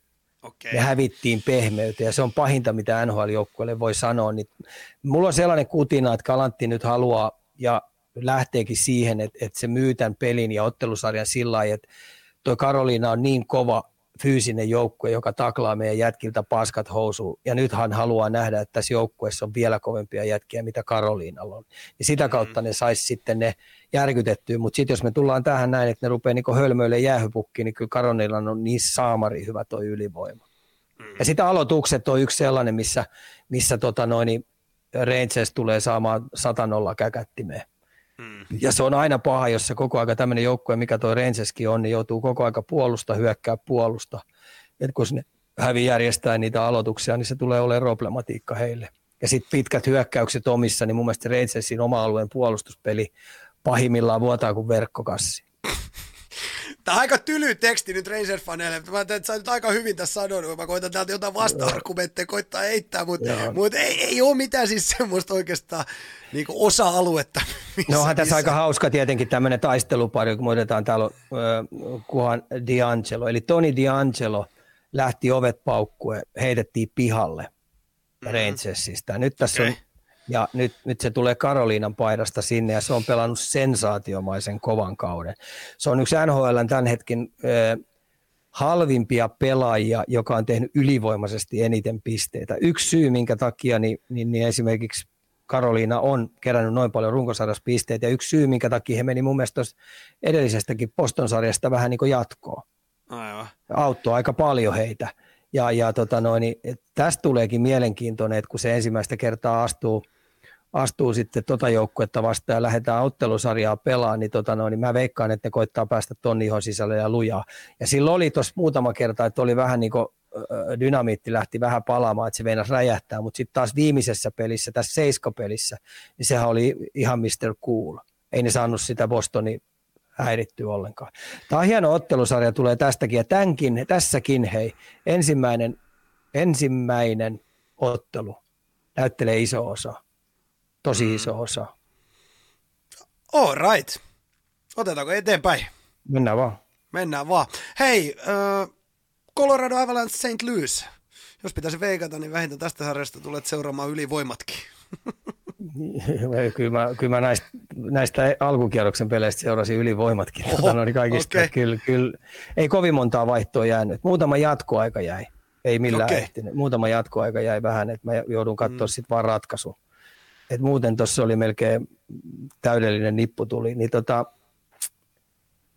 paha kaski tulee olemaan. Ja sitten tässä on historiaa, on se, että Kadrihan rysäytti tämän, mikäs tämä pakki nyt oli, sen pienen tynnyripakin sieltä rysäytti katolleen, niin tässä on historiaa nyt aika paljon, ja Kadri on joutunut puhelimeen vastaan jo pari kertaa. Että tässä on ruutitynnyrin ainekset, tässä on jääkiekkosodan, taistelun, viidakkosääntöjen, taitojääkiekon rajamailla oleva ottelusarja. Et jos tämmöistä pahimpaa toisen kierroksen peliä ja hienoimpaa toisen kierroksen peliä, että tässä on niitä kuitenkin unfinished business, eli heillä on vähän kalavelkoja maksettavana Coloradolla, niin tämä on paras mahdollinen juttu. Saadakseen tämän peikon pois alta ja voittamalla yhden Stanley Cup-mestarin joukkueen. Tämä on kuitenkin vielä, se runko on aika pitkälti sitä mestarijoukkueen runkoa, ja sitten tämä on nyt sen mestaruuden jälkeen rakennettu parisen vuotta, ja St. Louisilla on nyt 4 hyvin toimivaa kenttää, ja mikä on sitten niiden puolustajien vireystila, loukkaantumistila, niin jos ne saa kaikki vielä mukaan, niin kyllä tästä tulee kova karkelu. Maalivahtipeli vastaan maalivahtipeli, hyökkäjät vastaan puolustajat ja sitten toistepäin puolustajat vastaan hyökkäjät, kun mennään. Ja sitten on erikoistilannepelit vastaan erikoistilannepelaamiset ja sitten on johtavat pelaajat vastaan johtavat pelaajat. Eli McKinnon esimerkiksi, O'Reilly, aivan huikeat johtajat molemmat. Ja tässä nyt mitataan kummasta on kumpia. O'Reillyhan yhdessä ottelusarjassa silloin aikoinaan pisti Coloradon kesälomille. Tosin siinä tuli se Kadrin pelikielto tuli. Kun se veti tuon... Folkki vai? Oliko Folkki? Oli Folkki, oli. Se oli. Kuinka tärkeä, kun puhun paljon tuosta, että ensimmäinen peli ratkaisee, ekaksi ollaan sanottu, että on 4-0, mutta silti kumminkin se ensimmäinen ottelu ratkaisee. Niin mites tässä sarjassa? Mikä on ensimmäisen ottelun merkitys? Tässä se ei näyttele niin iso, että niin tässä saattaa se ruutitunni palaa heti alusta asti, että tässä tulee niinku painien ja kamppailuiden ja vääntämisten ja episodien kannalta niin tulee tosi pitkä peli. Ja kuka sitten henkisesti kyykkää siihen tulokseen, että on se sitten voitto plussa tai miinus, niin että se kakkospeli näyttelee mun mielestä tosi iso juttu siitä. Että tässä saattaa hyvin käydä sillä lailla, että mennään 1-1. Siirrytään sit St. Louisiin ja siellä sitten se kolmas peli ja neljäs peli. Et niin tässä voi hyvin käydä, että vitospeli, niin tämä ottelusarja on kuule 2-2 ja sitten vasta aletaan mittelee. Mutta tässä on St. Louis on niin kokenut joukkue, siellä on niin kokeneita jätkiä ja ne on niin pelitavallisesti orientoituneita jätkiä, että ne ei kyykkäile mihinkään ensimmäisiin peleihin. Tai ne haluaa sitten, ne tietää, että tästä tulee pitkä ottelusarja. Ja se, mikä Coloradolla on tietenkin, niin tämä saavutustarve ja paineet on, ne haluaa myrskyn lailla mennä tästä heittämällä jatkoon. Jos esimerkiksi Colorado saattoi sitä ekan peli häviä, niin sitten taas tämä raivo vaan lisääntyy siihen kakkospeliin. Niin kauan kuin henkeä piisaa, niin Colorado taistelee itteensä tästä jatkoa. Tämä tulee olemaan erittäin mielenkiintoinen ottelusarja. Ja tässä me tullaan siihen, että tämä on ihan toisteinen joukkue tämä St. Louis. Eli se tekee toisteisesti vaihdon jälkeen kurjalasta fyysistä jääkiekkoa ja pumppaa ylös alas. Ja samoin on Colorado. Ja Coloradon ainoa tämä vitsaus on, että pystyykö ne kärsivällisesti tekemään toisteisesti ne pienet asiat huolella, minimiasiat ja silloin minimiasiat huolella. Eli silloin tämmöinen riskikontrolli. Eli ne järjestäen pystyy. Se Bednar on sitä toitottanut tässä nyt pari vuotta. Että katsotaan, miten pää kestää. Hei, Cale Makar ensimmäisen kierroksen 4 peliä 10 pistettä. Kuinka merkattu mies tässä sarjassa? No pommi varmasti. Olihan Nashvillekin sen merkannut, mutta niin sieltä vaan tulee jossain pelin kohdalla, niin se tunnistaa sen tilanteen, koska se pääsee vähän väsynyttä laituria vastaan pelaamaan viivalla tai sitten toiseen aaltoon iskee. Et Coloradohan on yksi näistä parhaimmista joukkoista, joka toisteisesti hyökkää 4. Ne ei pelkää antaa omia sit vastaiskuja, että niin on aina 1 tai 2 hyökkää vastuu on sitten luistella takaisinpäin, mutta niin on myös St. Louis. Niin hei Summappa vielä nyt, että mitä katsojan kannattaa seurata? Summa muutama asia tässä sarjassa. Kipukynnystä. eli täällä möyskätään. Joo, ja sitten maaliedustalla, eli oikeastaan varsinkin Colorado hyökkäjiä tullaan testaamaan maali edessä. Että oikeasti katsoa, että ketkä sinne ajaa, ketkä pystyy kamppailemaan niitä isoja pakkeja. Sitten kun mennään varsinkin Colorado hyökkäät siinä päätypelissä ja karvauspelissä ja tämmöisessä taklaustilanteessa, niin alle menot ja kaikki nämä, St. Louisin pakit vastaan toisteisesti Colorado hyökkääjät. Ja sitten se, mikä oli aikaisemminkin on julkisesti sanottu, niin kun St. Louis pistää koko aika kiekkoa selustaa tuonne, sieltä tulee sitten kiekkoa järjestäen punaviivan jälkeen kiekkoa selustaa ja ne karvaa 3 ja ne ajaa täysiin päin, niin edellisenä vuosina niin juuri tässä vaiheessa niin Coloradon pakit ei ole pystynyt kiekollisesti tuomaan sitä kiekkoa ylöspäin tai selvittämään siellä paineen alla sitä peliä, niin nyt on semmoinen, mitä kannattaa katsoa, että miten Coloradon pakit, nämä 3 pakkipari pystyy antamaan kiekkoa sieltä niin paineen alta pois. No heitäpä nyt vielä ottelusarjan lopputulos. 4-2 Colorado. 4-2 Colorado, kuitti tälle. Hei, viimeisenä herkullinen Battle of Alberta, Edmonton Oilers, Calgary Flames. Ainakin tunnetta tulee löytymään. Joo, ja tässä mä nyt sanoisin, että tämä oikeastaan Draisaitl McDavid vastaan Elias Lindholm, Johnny Goodreau ja Kiitaksak. Eli tämä NHL:n runkosarjan paras kenttä vastaan NHL:n paras kaksikko. Ja mä sanon ihan suoraan, että se kumpi tässä jää plussalle, niin vie heittämällä tämän ottelusarjan. Ja en usko, että Edmontonin ylivoimat pystyy tuottamaan niin paljon kuin mä uskon, että Calgary tekee kotiläksyssä niin hyvin, että niiden alivoima toimii. Ja tämä on molemmat pelas sen 7-pelin. Molemmat joutuu oikeasti niin myskäämään pitkän sarjan, niin tässä ei ole kummallekaan oikeasti niin isompaa etua, paitsi mä sanon, että Calgary on peluttanut joukkuetta tasaisemmin. Siellä on 4 ketjua, jotka myskää, 3 ihan saamarin kovaa, 3 paria, Calgarylla 3 kovaa fyysistä pakkiparia. Ja tämä tulee olemaan Edmontonille kyllä se itse asiassa pahin mahdollinen vastustaja juuri tähän kohtaan. Ja sitten 2 ensimmäistä tähän peliä pelataan Calgaryssä.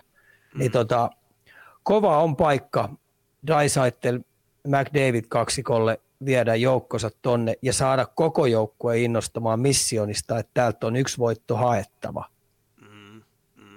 Hei, kuinka paljon enemmän niin faneja tai pelaajia sytyttää tällaiset inhokki vastustajat? Näkyykö se pelaajilla ja faneissa? No kyllähän, kun fanit on puhunut tästä Battle of Albertasta niin paljon, ja mitä Goodrow oli silloin, kun tämmöinen pelattiin, niin Goodrow taisi olla 2 vanha. Eikö siitä on niin paljon aikaa? Siitä on aikaa jonkun verran, niin se on ihan selvää, että kyllähän ne kuulee juttuja, kun fanit puhuu, ja TV ja media nostaa sen tikun nokkaan, niin totta kai se tulee. Ja sitten kun nyt tässä on nähty kuitenkin TV-välityksellä esimerkiksi toi Calgaryn faniosasto, niin siellä on esimerkiksi Jos halli mahtuu 20 000, niin ulkopuolella peliä on katsomassa 30 000. Siellä on 50 000 ihmistä noin. Ja siellä on ihan järjettömät bileet. Ja se kaupunki elää ja hengittää jääkiekkoa just tätä pudotuspeliaikaa. Se on yksi parhaimmista paikoista olla niin kuin seuraamassa jääkiekkoa, koska se on niin kova.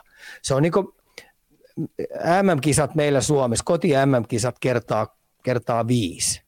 Just. Eli huikea meininki. Ja samoin se on Edmontonissa ihan sama. Edmontonissa elää taas, että olisiko nyt taas tämä paluu heidän dynastiaan. Dynastian mahdollisuus tänä vuonna mennään. Niin tämä on niin parasta mainosta jääkiekolle kuin olla ja voi. Nyt kaksi nämä kanadalaiset huippujääkiekkojoukkuetta iskee toisistaan mittaa. Niin totta kai pelaajat, kun tämä kysymys oli, että me tunnistamme, totta kai pelaajat tämän aistii.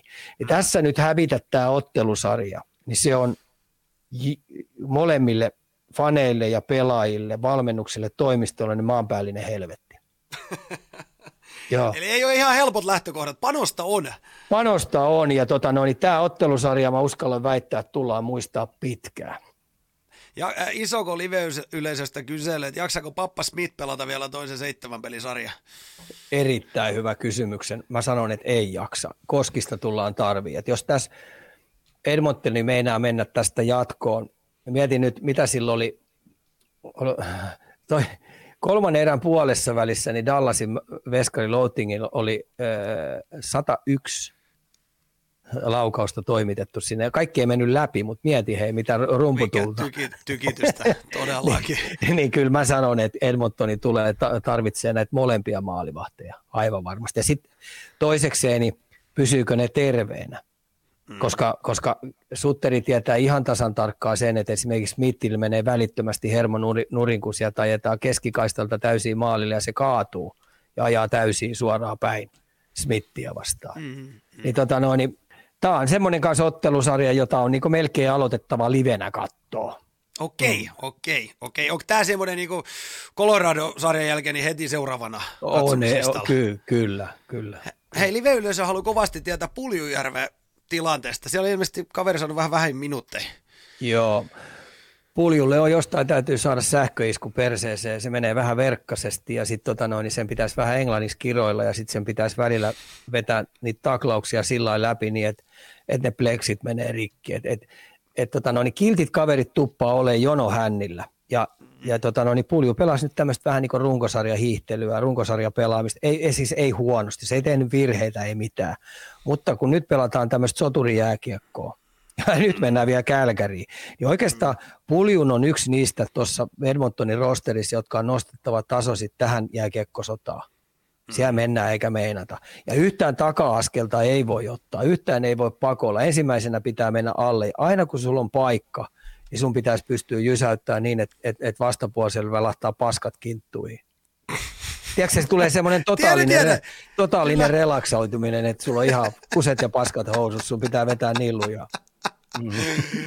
Joo, mielenkiintoisia vinkkejä, mutta näinhän se on. Hei, mitäs tuomarilinjaa? Tässä ensimmäisen kerroksen ainakin mun mielestä, että on ollut vähän tiukka. Voidaanko olettaa, että tässä sarjassa hieman ylikin tulee läikkyä? Ei, toivottavasti siellä olisi vähän samanlaista, mutta niin kyllähän siellä tuli huonoja vihelyksiäkin joukkoihin. Tuli, että niin mä uskallan, että aina kun ottelusarjat on taputeltu, niin tuomarit istuu alas ja sitten ne perkailee uudesti, miten seuraavaa. Sitten ne antaa tietyt informaatiot tuonne. Mä uskallan väittää, että niin ne käy määrätyt läpi ja ohjeistaa sitten määrätyt jutut, mistä napsahtelee jäähyjä. Tullaan näkemään varmaan vielä parempaa. Tai siis ei se huono ollut se työskentely. Sanotaanko, että se oli miinus OK. Niin nyt me tullaan näkemään OK plus tuomarityöskentelyä näissä seuraavissa ottelusarjoissa. Hei, kysymys. Kumpi tämä vie? Tässä on vielä pakko ottaa toi, miten tuo Yamamoto pelaa 15 minuuttia. Keho on kuin 10-vuotisella koulupojalla. Mutta siinä on sellainen juttu, että tuo Yamamoto pistää all in. Silloin sähköiset jalat, se on vähän veemäinen, se on in your face all the time. Se pystyy tuottamaan hyökkäyssuuntaan jonkinnäköisiä juttuja, se pystyy ampumaan suoraan syötöstä. Ja se on vähän semmoinen innostava pelaaja, se ei ole lakana. Eli se antaa muillekin vähän energiaa. Et mä oon yllättynyt, että toi 10-vuotiaan koulupojan keholla varistettu kaveri niin pystyy noin hyvin heittämään siellä. Se on vetänyt kovia vastataklauksia ja niin edes poispäin. Pulju vaan esille sieltä, se on mun ohje. Niin nyt tämä, miten... Niin, no nyt sä kysyit, mikä tämä ottelusarja. Mä sanon Calgary 4-2. 4-2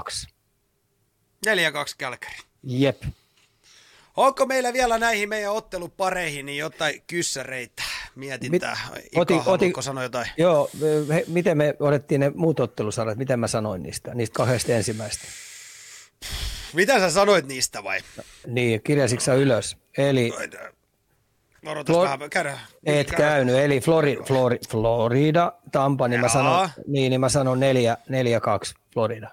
Okei, no käydään me tämän läpi vielä. Sitten meillä oli Carolina Rangers. 4-1. 4-1. Carolina. Joo, 4-1 Carolina. Joo. Sitten meillä on Colorado St. Louis, siinä taisi olla 4-2 Colorado. Joo. Olen ihan väärin muistaa, ja sitten oli Alberta. Joo. Siinähän ne on. Hei, heittäkää chatti vielä kysymyksiä NHL:stä ennen kuin mennään MM-kisa-osioon. Mä heitän täältä pudotuspelien ulkopuolelta yhden NHL-aiheeseen. Vegas antoi monoa päävalmentaja Peter De Boerille. Kausi oli pettymys ja tuossa kaupungissa ainakin menestystä haluta. Oliko ainoa oikea ratkaisu? No, en mä tiedä, oliko oikein ratkaisu, mutta jonkun syyksään toi piti pistää. Ja mun mielestä tämä Dallasin alamäki on ehdottomasti alkanut siitä, kun ne rupesi leikkiä siinä Fleurin jutulla. Eli Andersen tuli sinne, ei kun tämä Lehner tuli sinne maalivahdiksi ja se vähän niin kuin ajoi Fleurin ohi ja sitten savusti sen sieltä vähän niin kuin pihalle. Niin mun mielestä tämä leikki on alkanut siitä lähtien, niin menee mun mielestä ihan väärään suuntaan. Et niillä oli kuitenkin Stanley Cupin finaalityöntö oli silloin ekana vuonna. Ja Fleury oli heidän ykkösmaalivahti ja ne lähelle pääsi, melkein voitti kannuun uutena joukkueena, aika kova suoritus. Ne olisi pitänyt vaan sitä Fleuryä siellä koko ajan ykköshevosena ja hankkinut sinne jonkun juniorimaalivahdin sen mentoroitavaksi. Ja siitä lähtien sitten niin tuossa on kaiken näköistä säätämistä ollut, tähtiä ja hankittu sitä ja tätä. Ja sitten tuli vielä Jack Eichel tonne lopuksi. Siinä nyt ei ole kauhean menestyvää jääkiekkoa siellä Buffalossa aikaisemmin pelannut, ja se oli siellä kuitenkin liideri. Ja sillä oli selkävammat, ja sitten kaiken lisäksi vielä, niin se ei vissi kertaakaan tämän kauden aikana ollut terveet. Siinä taisi olla joku vielä vammakin siihen, joka leikattiin nyt taas uudestaan. Aikamoista säätämistä, ja De Boer nyt joutui vähän niin kuin kärsiä sijaa tuohon. Kuitenkin raahas noissa vaikeissa tilanteissa ihan rimaa hipoin, niin Dallasin kuitenkin Dallasin kuin Vegasin pudotuspeleihin. Ei päässyt pudotuspeleihin, kun oli lähellä päästä pudotuspeleihin. Se oli aika rimaa hipoin, kuitenkin mentiin viimeisiin peleihin, että ne mennessä saada, se rykästyy sunne, mutta ei vaan. Että heillä on nyt iso perkaaminen, mä pelkaan, että toi on nyt aika pysyvä, koska siellä on aika kallispalkkaisia jätkiä tosi paljon, niin millä sä rosteria rakennat. Ja sitten yksi, mikä oli mielestäni niin typeryyttä, päästää se takki sieltä pois. Se lähti siinä Buffalo-kaupassa, niin lähti pois. Ja mun mielestä se oli esimerkiksi Montreal-ottelusarjassa, niin se oli mun mielestä paras Vegasin pelaaja. Eli ei kauhean ruusuista tulevaisuutta. Ei, en uskalla luvata, että ketä sinne sitten menee. Jokuhan puhuu, että jos Trotsi hyvä hankinta, niin se olisi tietenkin. Mutta saako sekään sitten, saisi se kyllä jumpattua tuolla sellaiseen kuntoon, että se pudotuspeleihin menee. Hei, seuraava kyssäri live-yleisöstä Ilari kyselee liittyen Bostoniin. Nähtikö Bergeronin viimeinen peli Bruissin nutussa? Vai näetkö, että siirtyy esimerkiksi Montrealin vuoden sopparilla mentoriksi nuorisolle, kuten Suzukille, vai lopettaako kenties uransa? Mun on vaikea nähdä, että Bergeroni lähtee tuosta mihinkään. Kyllä, jos se vaan pelaa pystyy, niin kyllä Bostonille ei ole mitään muuta vaihtoehtoa kuin pitää toi äijä siellä. Se olisi mun mielestä ihan karmea tilanne, että tuommoinen franchise-pelaaja menisikin yhteen heidän viholliskaupunkiin, Montrealiin, siirtyisi. Mä en näe sitä mahdollisena. Tai sitten Bostoni oikeasti luulee, että päästämällä tuommoinen pitkäaikainen heidän sielupelaajansa sieltä pois, niin siitä tapahtuisi jotain hyvää. Mä sanoisin, että siinä ei tapahtuisi mitään muuta kuin pahaa. Pölöjä on, jos päästävät. En usko, että niin pölöjä on. Kuitti tälle. Hei, teikit or liivikki kyselle. Voiko nykyään vielä olla mahdollista esimerkiksi Calgaryn valmennus antaa käskyn ottaa McDavidin tai Draisaitin pois jolle peli ulkopuolisella sikaiskulla? Mä en ole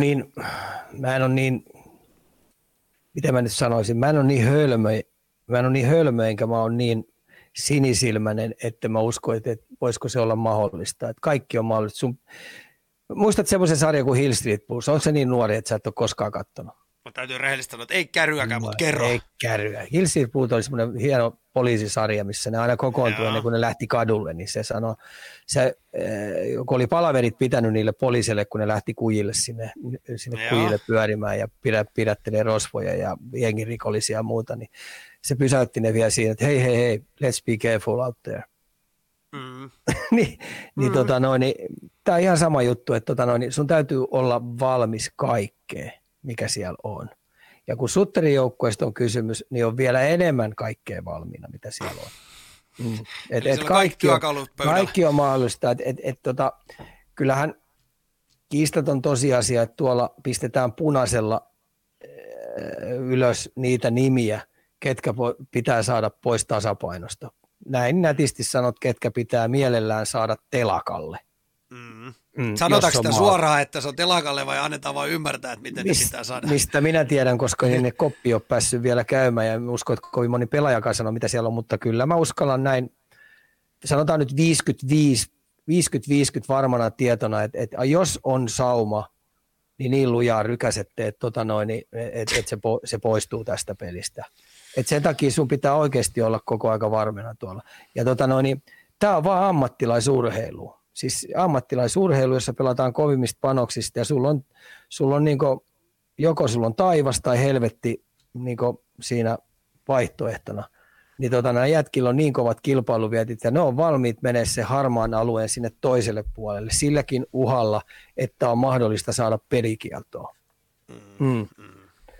Et me tullaan ihan puhtaasti siihen, että pidä koko aika se sun firmastas huolta, että sä pystyt jatkaa sitä pelaamista tuossa ruuhkabussissa. Niin naivi ei kannata kenenkään pelaaja olla, että mä luulen, että mulla on turvallinen täällä hiihtää. Ja se on, me ollaan sun kanssa aikaisemminkin puhuttu näistä edellisen vuoden pudotuspeleistä, niin kun tonne päätyy asti mennään, niin siellä ei yhtään jätkää pysy terveenä. Ei ensimmäistäkään. Se menee näin. Joo, se aikamoista ryskäämistä, ei siitä pääse yli eikä ympäri. Mm. No mieti nyt itse, että se on 100 taklausta pelikohti, ja nämä taklaukset on aina siihen kiekolliseen. Siinä ei lasketa näitä kiekottomia taklauksia. Esimerkiksi sun maalille ajo, kun sä ajat, kun puhutaan boxoutista. Mm. Sä ajat kiekottomana täysiin maalille, koska se on sun duunis. Mm. Ja se pakki ajaa sut aina pystyy siitä. Ja sä saat siltä pakilta myös kulutettua sitä kautta niitä energioita, kun sä ajat täysiin sinne. Mm. Eli näitähän ei lasketa. Eli tosiasiassa siellä on kamppailupelaamisia, tämmöisiä taklauspelejä, niin siellä on tuommoinen 300 per peli. Mm. Tuossa kohtaa, kun mä olen ollut A-junioreissa, että vaihdettiin SM ja kakkosjoukkoja, pitää mennä sinne maalilla ottaa maillaan vastaan, niin mä otin kakkosjoukkoja, että on keskialueella kiva mennä kiekon kanssa. Sinänsä, tässä valinto on joku tehnyt. Hei, teillä on hyvä testata jossain, että otatte Alamäen, Pulkkamäki, tai menette, mikä toi on toi auto tuo, eikö tuolla ole toi Hirvensalon toi auto? Joo, Hirvensalon alpit. Niin jos te saatte auton siitä, sen auton, eikö tulee 40 sieltä ajat ja vedätte täysiä puuta päin. Niin, kumpaan se sattuu. No siinä on vähän sitä kokemusta. Ei, mutta just näin. Niin. Luistelu just silloin, kun ne ottaa punaiselta vauhdin, niin luistelulauhti on tuommoinen 40 kilsaa tunnissa. Ja sitten kun sä tiedät jenkkifutiksessa oikein, otat sen vielä jalalla sen viimeisen työnnön, saat siihen mukokropan taakse, niin 100 kiloa lässähtää täysiä sun roppaa. Se on ihan sama, millainen joustokaukalo se on, niin hei, kyllä se tuntuu. Hei, se tärähtää. Kaikki on mahdollista pudotuspeleissä. Hei, Oksa vaan kyselee Ikan mieltä Evander Kaneista. Vähän tälle pudotuspelin ulkopuolelta, mutta No, hyvä kysymys. Mä en tiedä, miten nätisti mun pitäisi vastaa. Mä en oikein kauheasti tykkää, mutta kyllähän se nyt nätisti maaleja teki, 7 maalia se teki, ja mun mielestä mä oon sitä mieltä, että McDavid ilmoitti silleen, että lopeta nyt toi egoilu, että turpa kiinni ja ruvetaan keskittyä seuraavaan juttuun, kun se aika reivakkaasti ilmoitti, että se on vähän niin kuin, että karma is a bitch. Mm. Että jos sä karmalla rupeat leikkiä, Evander Kanella on vähän niitä artistimaisia juttuja, vähän itsekkäitäkin juttuja, ja sitten ilmeisesti siinä on siviilipuolen asioitakin ollut vinksin vonksin sieltä sun täällä, ja Kopin kanssa kaiken näköisiä tekemisiä, niin nyt Evander Kane näyttelee heille, se on Jekyll and Hyde, eli se on joko mahdollisuus tai uhka. Ja vain hän itse tietää. Ja nyt kun me tullaan tähän Calgary-ottelusarjaan, mitäs luulette, että millä tavalla sutteri valmistaa Evander Kanea vastaan pelaamaan? Milan Lucic esimerkiksi. Milan Lucic vatsaa Evander Kane.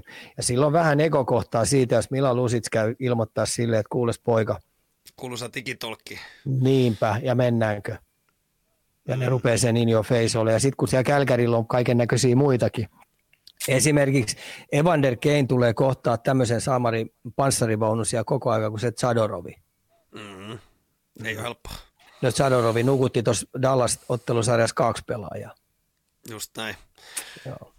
Hei, ennen kuin mennään MM-kisoihin, niin täällä vielä Teemu kyselee, että ketkä siinä oli sun ennustuksessa finaaleissa? Kyllä mä nyt sanon, kuulkaa sillain niin, että mä vaihdan tässä näin yhden joukkueen pois. Mä pistän Carolinan toisena sinne. Me tullaan näkemään Colorado-Carolina Stanley Cupin finaaleissa. Kuitti tälle.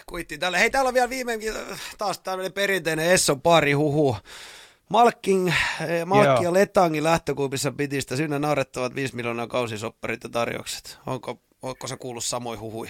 No Malkkini mun mielestä sitä ei ole aina napannut ja mun mielestä se on varsinkin nyt nämä viimeiset vuodet ja on ollut vähän vaikeampaa, että se ei ole. Mutta Letangin päästäminen on tosi paha. Mä Letangin seurasin tosi paljon. Se oli mun mielestä kentän parhaita jätkiä.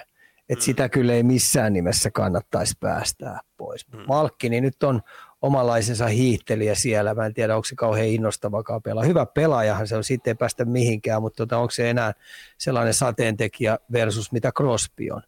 Niin se ei mun mielestä pääse lähellekään, mutta Letangista ei ikipäivänä kannattaisi missään nimessä luopua.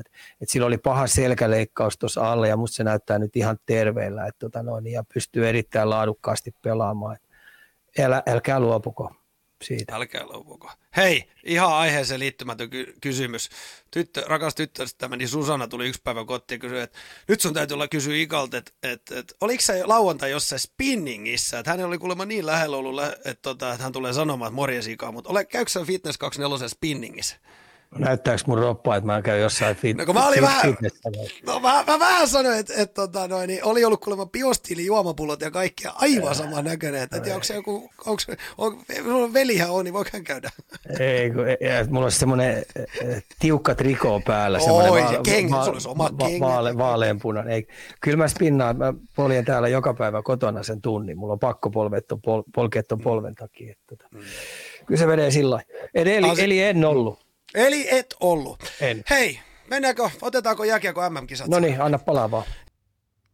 Valjukorner lähtee kuin lehmä makuulta. Jääkiekko MM-kisat, poweredpä Biostiili. Ja hei, Biostiili jakaa, puhuttiinkin tuossa jakso alussa, että sanoit, että kannattaa mennä katsomaan kisatunnelma. Ja Biostiili jakaa nyt, hei, meille tuotepalkintona liput tuonne Slovakia Tanskan matsiin. 2 kappaletta ensi viikon tiistaina 24.5.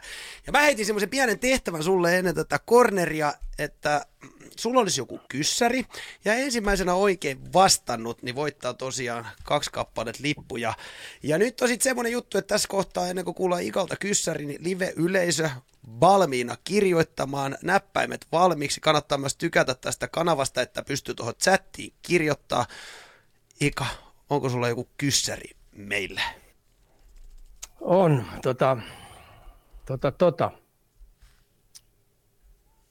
Niklas Freeman, joo, mennään sillä, me otetaan se, on pakko kysyä, kun se on kerran Turun pelaaja, mä tykkään ihan älyttömästi, jääkiekkosoturi, joka on viimeisen päälle, mitä pelipaikkaa, se on pelannut ajunnuihin asti. Mitä pelipaikkaa Niklas Freeman on pelannut? Me tarvitaan tarkka. Joo. Me tarvitaan tarkka. Joo. Ei välttämättä ole laji jääkiekko. Okei. Mä yritin vaan sotkea. Okei. Onkohan meillä oikea vastaus jo nyt sitten tullut? Me tuli niin kauhean määrä vastauksia. Lukkari, tuosta tykkäsin toi lukkari. Maalivahti, toppari. Annetaan hetki aikaa ihmisten nyt kirjoittaa. Tuolla oli yksi hyvä se, kun me puhuttiin tuosta taklauksesta, kun 90-kiloinen jätkä luistelee 40, niin siinä oli aika hyvin laskettu siitä, että mitä se tarkoittaa, kun se ysähtää täysin päinen. No, just näin. Se on ihan oikeasti miettiä. Et mullakin välillä, kun nämä oikein myskää tuo, niin mullakin santtuu ropassa, kun joku paukuttaa oikein lujaa, tulee telkkari läpi. Mm-hmm, siellä tuli ministeri 71. Okei, eli siis keskushyökkäjä on oikea vastaus. Joo, keskushyökkäjä on oikea vastaus. Ja niitä on paljon siellä aikaisemminkin. Eihän meidän, niitä on kuule keskushyökkäjä sanottu 100 kertaa, mutta keskushyökkäjä on oikea vastaus. Sä valkkaat sieltä niitä senttereitä, jotka on, niin sä voisit arpoa, koska tämä on aika hauska tarina sinänsä, että kun Niklas oli siinä, missä Valtteri oli siinä samassa joukkueessa, pelasi pitkään ja Arsi pelasi siellä ja siinä oli paljon muitakin näitä 9-3-sia, 4-sia, 5-sia siinä pelaamassa siinä jengissä, niin, niin isänsä oli kovasti sitä mieltä, että poika on synnynnäinen sentteri, ja mä yritin ihan pienestä pitää sanoa, kun toi pelipaikka on kuule ihan väärä. Ja se on pakki. Koita nyt uskoa, että siirretään se nyt vaan pakki. Ei, Niklas on sentteri. Kato, kun isä on, Kape isänsä oli entinen liigapakki, niin ilmeisesti se halusi, että poika saa vähän paremman uransa, että se pelaa sentteriä. Niin, ei. Ja mä sanoin, että koita nyt ymmärtää, kun sillä on ihan luontainen tämmöinen suojeluvaisto.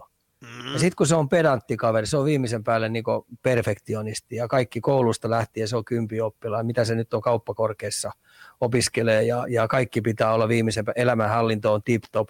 Eihän tuommoinen jätkä millään voi olla sentteri. Hei. Niin sillä oli suojeluvaisto ja sitten kun sillä oli ihan luontainen teko toi piste ja sitten A-junnuissa sitten ennen liigajoukkueeseen siirtymistä ne siirti sitten sen pakiksi. Ja nyt kun näin ajatellaan, niin ei nyt paskavalinta sitten ollut, että se siirtyi pakiksi. Se on olympiavoittaja. Niin, olympiakultamitalisti. Kyllä. Vähän KHL nähnyt, MM-kisoissa nähnyt. Nyt siirtyy taas takaisin Hämeenlinnaan, että paljon on maailmaa opettanut ja koulukin on vielä tuossa käynyt kaiken näköistä, että on aika hauskaa. Siinä on, ja kun aina höpötetään, että kaksoistutkinnon tekeminen, eli valmistua jääkiekkoammattilaiseksi ja sitten hoitaa koulu viimeisen päälle ei onnistu. No, ihan niitä esimerkkejä, mutta... Joo, on ihan niin kuin olympiakultamitaliksikin voi tehdä sillä tavalla. Hyvä. Kyllä, mutta ei se ihan myöskään kaikilta lähde. Se, että käy huippuammattilainen jääkiekkoilija ja siihen vielä koulun käyntiin. Mulla tulee omana esimerkkinä Ortio Joni oli ainakin semmoinen, kenen kanssa mä oon pienestä saakka, 6-vuotiaasta saakka ollut samassa koulussa, niin hän oli semmoinen luontaislahjakkuus, jumalauta, joka ikisessä lajissa ja oli sitten koulu tai jääkiekko kyseessä, niin pitkällä mentiin. Mutta hei, summa summarum, meillä on supertuottaja Wade ja myös mun yksi moderaattorista laittaa, että Viltsu 693 olisi ollut ensimmäinen, ketä on vastannut keskushyökkääjä. Ja vahvistetaan tämä kohta, mutta Viltsu saa laittaa mulle jotain kautta yksityisviesti, niin mä kerron onnittelut. Sulle lähtee nyt sitten Slovakia-Tanskan matsin 2 kappaletta lippuja. Mutta lukkari sai erikoismaininnan. Se on muuten varmaan lukkaroinutkin, koska se on niin tunnollinen jätkä, kun pesistä nuo jätkät on pelannut, niin se on varmaan aina, joka on pystynyt senkin tontin lukkarina hoitamaan. Just näin. Hei, keskushyökkäjä oli nyt oikea vastaus meidän standardeilla. Ja siitä tosiaan pääsee katsomaan huippu. Oletko sä käynyt siellä muuten Helsingissä ollenkaan nyt tässä? Onko se ollut Tampere vaan? Mielenkiintoista, että sielläkin varmaan kumminkin aikamoinen mäiski on käynnissä, kun jengihän, jokaisella maalla on ne tosifanit, ketkä matkustaa sinnekin. Mä luulen, että se ei kuule yhtään häpeä meidän Tampereelle se Helsingin kisapaikka. Ei se häpeä, ja sitä paitsi siellä on hyvä meininki päällä, koska hirveästi turisteja tunnus, ja siellä on hyvät kisat jumpalat päällä. Ilman muuta, mä vielä painotan sitä, että ihmiset, jos teillä on mahdollisuus, niin menkää sinne käymään, että siellä on hyvä pössis päällä kyllä. Juuri näin. Hei, otetaan vähän nyt Suomen peli tässä nyt ekana silmää. Aletaanko me kuulee jo toripaikkoja varailemaan? Joo, siis kyllä Suomen maajoukkue vaan pelaa niin kuin numeraalisesti hyvää jääkiekkoa ja eikä vielä lähellekään niin kuin odotusarvojen mukaisesti. Ne vaan hoitaa tyylikkäästi nuo pelit. Näppeihin, että tämä jenkkipelikin, mikä eilen pelattiin, että välttämättä se ei ollut jenkkien huonoutta ihan älyttömästi muuta kuin sitten 2 viimeistä erää. Että se ensimmäinen erä, niin Suomihan löi niille luukurkkuun. Niillä ei ollut yhtään maalipaikkaa tasaviisikoin peli eka erää. Suomella 6-0. Ja kyllä siinä varmaan jenkkipuoli tulee sellainen, että voi helvetti, tai isät vastaan pojat, mun täytyy jotain tehdä. Ja sitten kun on pikkupojista vähän kysymys ja vähän tuommoisista on vähän tuli niin omasta mielestään sellaisiin kisoihin, että tässä mennään heittämälle maailmanmestarille, että ne haki hyväksyntää tällaisella örvelöinnillä. Ne luuli, että englanninkielisillä kirosanoilla saa suomipojan sekaisin tai uhittelulla.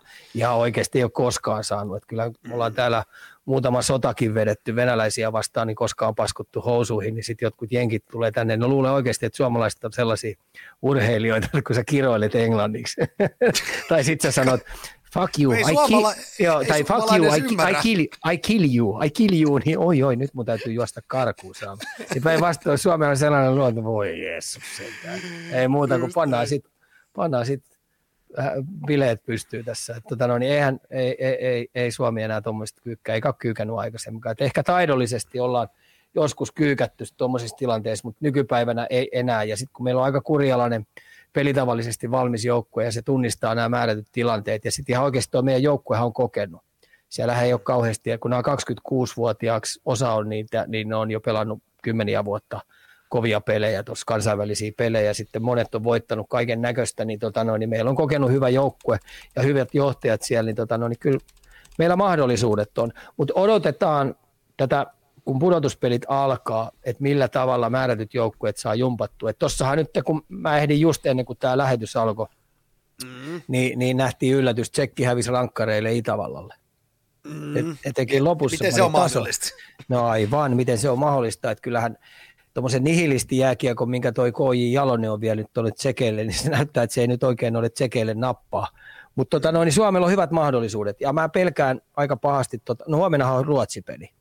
Siitä nähdään, miten tuo Ruotsi saa jumpattua sitä omaa. Se on parhaimmillaan Ruotsi, kun ne saa sen luisteluvauhdin päälle. Niin se aiheuttaa ongelmia Suomen peliin. Ja sitten kun on monta vuotta nyt miettinyt tätä, että millä tavalla ne pystyisi iskeä tuohon Suomen pelitapaan.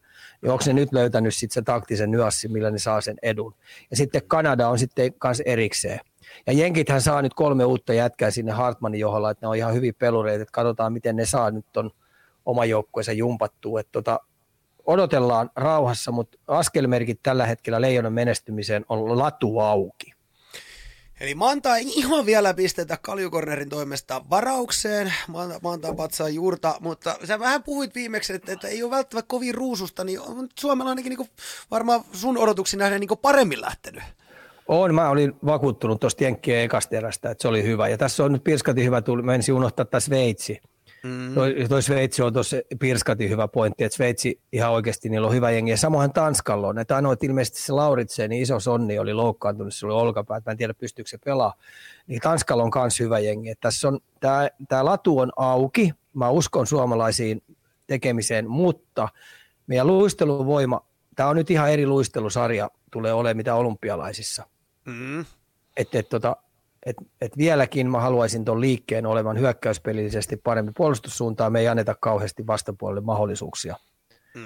Lukeeko tuossa Esa Lindell, onko toi Lindell saletti? No. Se oli kirsikka kakun päässä, se oli mitä mä kuulutinkin tuolla Ylellä. Sanoisin, että jos mä saisin olla valmennus, niin ilman muuta mä ottaisin ton jääkiekkosoturi. Esa Nahka Lindell, kiitos. Hyvä. Dallas Starsin seuraava toimittaja Brian Ree kirjoittaa Twitterissä, että Esa Lindell vahvistaa. Okay. Katsotaan, varmaan kohta saadaan enemmänkin mä olisin myös vahvistanut sitä pakistoa sillä tavalla, koska sieltä se ongelma-alue tulee. Me puhutaan ongelma-alue, emme nyt ongelma-alueet vielä ole kauheasti näkynyt, mutta se, että meidän hyökkäyspeli paranee, me tarvitaan sellaisia pakkeja, jotka pystyy paineen alla pistää kiekkoa hyökkäjille lapaa. Ja siinä Heiskanen ja Linder on erittäin hyviä. Hyvä, tuo näyttää hyvältä. Latu aukesi entistä enemmän. Käydään vähän, nyt on muutenkin muilla joukkoilla tulee näitä NHL-laista vahvistuksia, niin käydään vähän Leijonin Matti Myöhäisiä vielä kanssa tähän. Mikael Granlund ja Miro Heiskanen, kuinka iso palasi Jalosella? No Granlund ensinnäkin, mä pistäisin sen välittömästi sentteriksi, siinä on Jalosen Jukalle valmennustiimillä, me tiedän, että se on ne luottaa näihin senttereihin, jotka tuossa on ollut ja vähän pitempään, ne on tehnytkin tulosta, mutta kun me nyt puhutaan kuitenkin kisoja yhdestä parhaasta sentteristä, puhutaan kaikki joukkueet tuossa, niin kiistattaa Granlund on yksi kisojen parhaimmista senttereistä ja sitten tuo meidän hyökkäysrosteri, mikä on, niin Granlund ihan ylivoimaisesti paras sentteri. Niin ei kukaan noista senttereistä nuji Granlundia, eikö niin? No minkä helvetin takia, jos tällä logiikalla ajatellaan, niin minkä takia se pelaa nyt laidassa? Ja sitten kun mä toivon, että että toi hyökkäyspelaaminen niin yhden kentän osalta, että meillä tulee selvä tulosyksikön kenttä, joka pystyy 5-5 pelissä, niin viemään väkisin sen aina toiseen päähän ja luomaan maalipaikkoja erää kohti tuommoinen 2-3, eli me puhuttaisiin 9, niin se olisi yksi kenttä tekisi just sen tuloksen, mikä meillä on nyt tai viime aikoina, kun meidän 5-5 pelaaminen on tuottanut semmoista 6-8 maalipaikkaa per peli. Ja sitten ollaan ylivoimalla ratkottu nämä pelit, niin me tarvitaan 5-5 tulosyksikön maalintekopaikkoja enemmän, niin granulien ympärille se pitäisi rakentaa. Sitten mä... Heiskanenhan on sitten taas ihan top 3 pakki, tulee olemaan seuraavat 10 vuotta NHL:ssä. Ja tässä ei olisi värikynää. Toi Weberi sanoi aikoinaan tuossa noin, kun kysyttiin, että mitäs näistä nuorista jätkistä, niin pari vuotta sitten sanoi, että top 3 pakkia tulee olemaan Makari, Heiskanen, Seth Jones. No nyt tässä kisoissa on kiva verrata Seth Jones ja Heiskanen. Mm.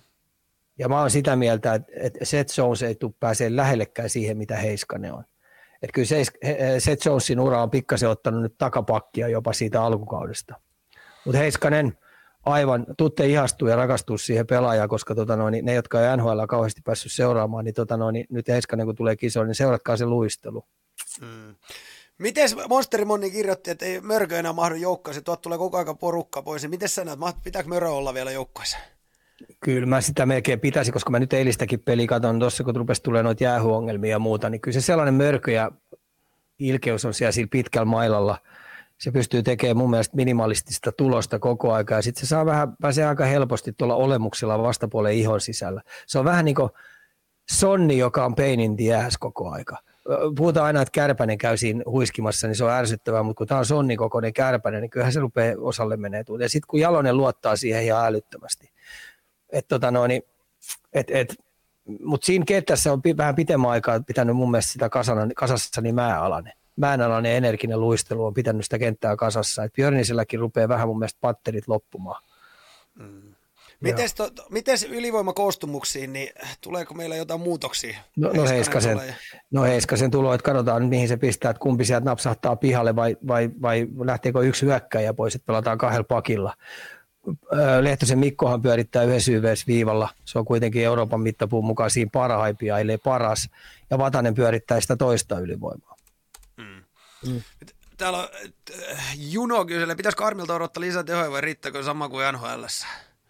Tuossa vielä tuo Dalin ei ole top 3 pakki pari ekaa kertaa ikinä joukkueen historiasta 50%. No Dalin vuotaa kuin verkkokassi.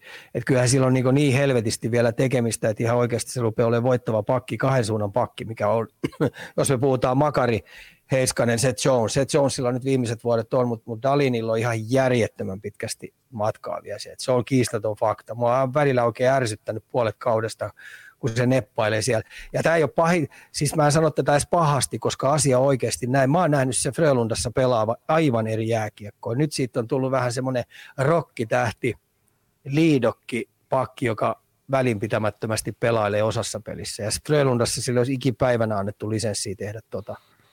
Pettynyt on tosi pahasti. No niin, missäs me oltiin? Veli Armiasta täältä heittele. Pitääkö odottaa lisää tehoja vai riittääkö sama kuin NHL:ssä?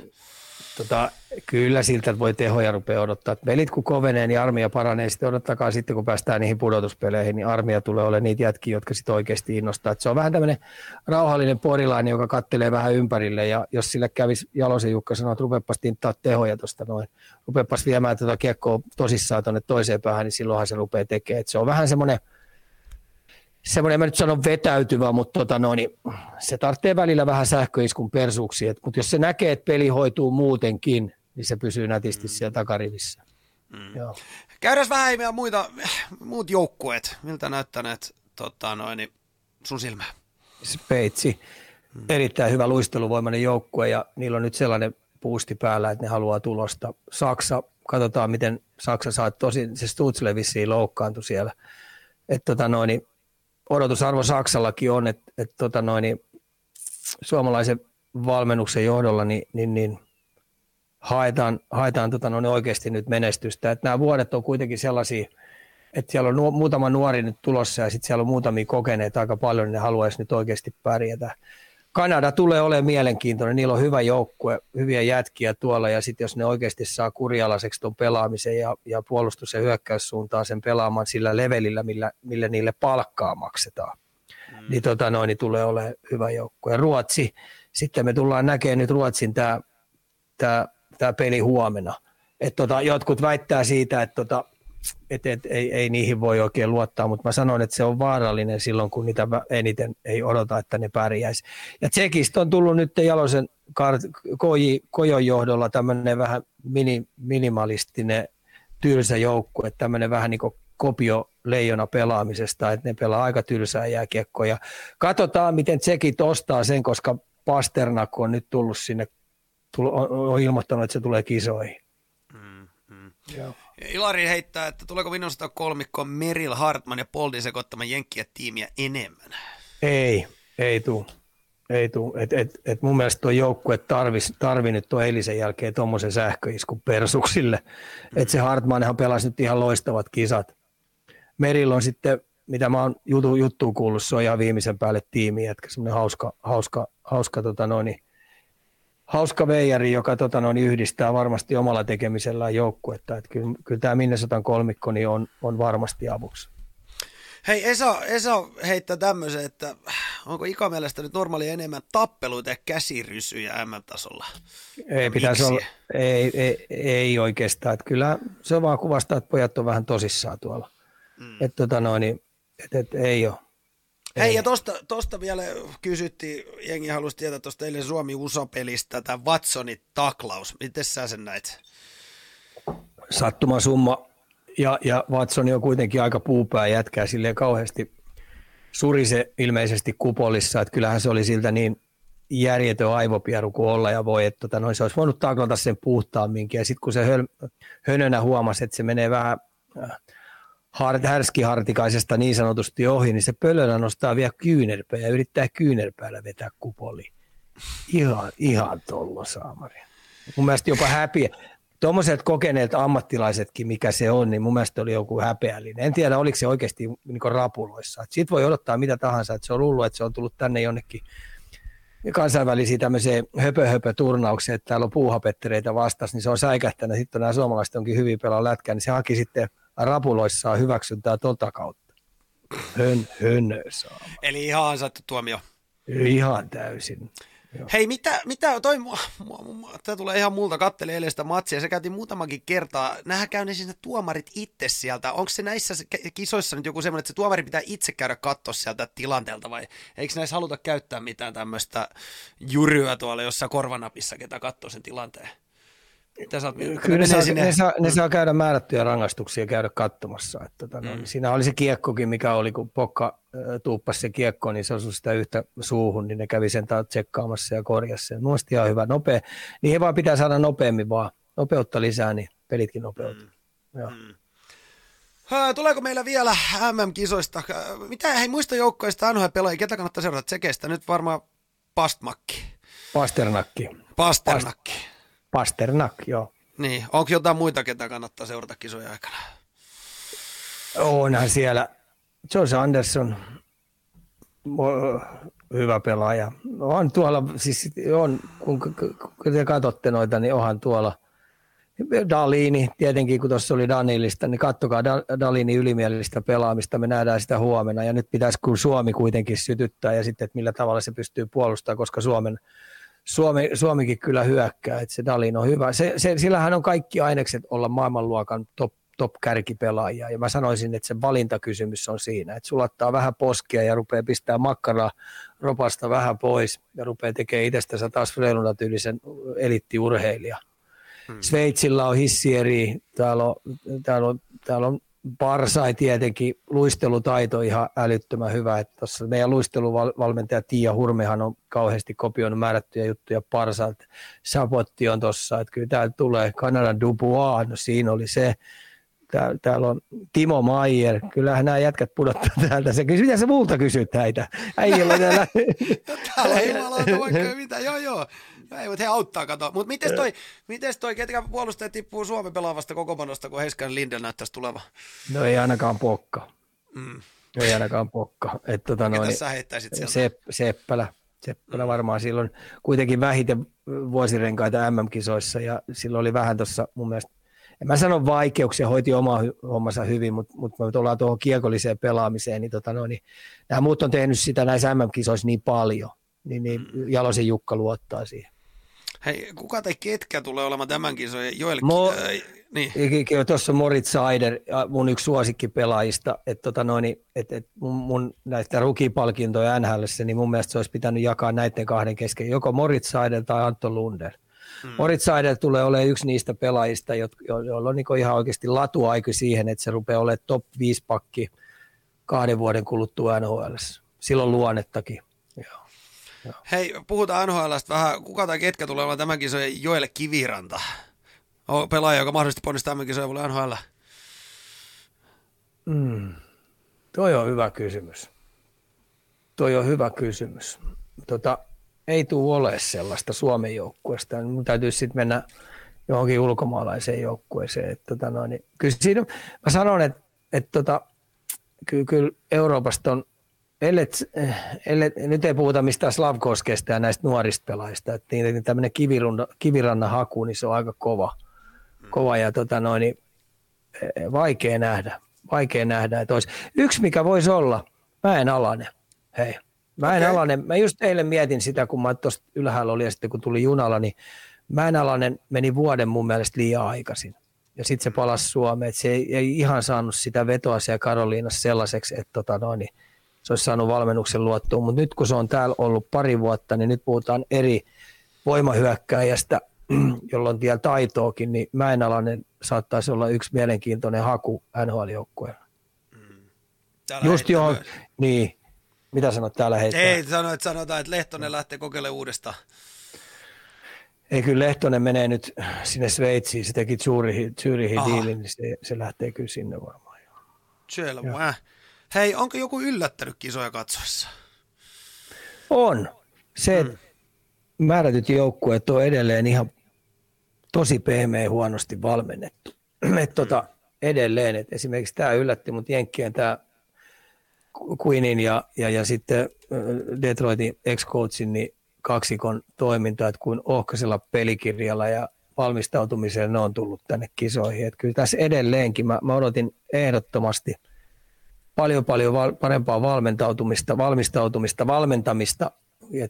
Katsotaan, oliko tämä vain tämmöinen alkukisojen pettymys mulle, mutta muuten Suomella on tai latu liian leveästi auki, Saamari. Hei, vielä tuohon aikaisempaan kyssäri, Risto, että mitä ikä sanoi, jos Härki ja Manninen pelaa hyvä kisat, olisiko niistä NHL-lainasta, vaikka Seattle heittää tämmöisen ilmoille? Ei ole. Ei riitä. Ei, siis nyt me tullaan taas siihen, että pitäisi olla ykköskentän äijä, kakkoskentän äijä ja sitten pitää oikeasti häkki heilua.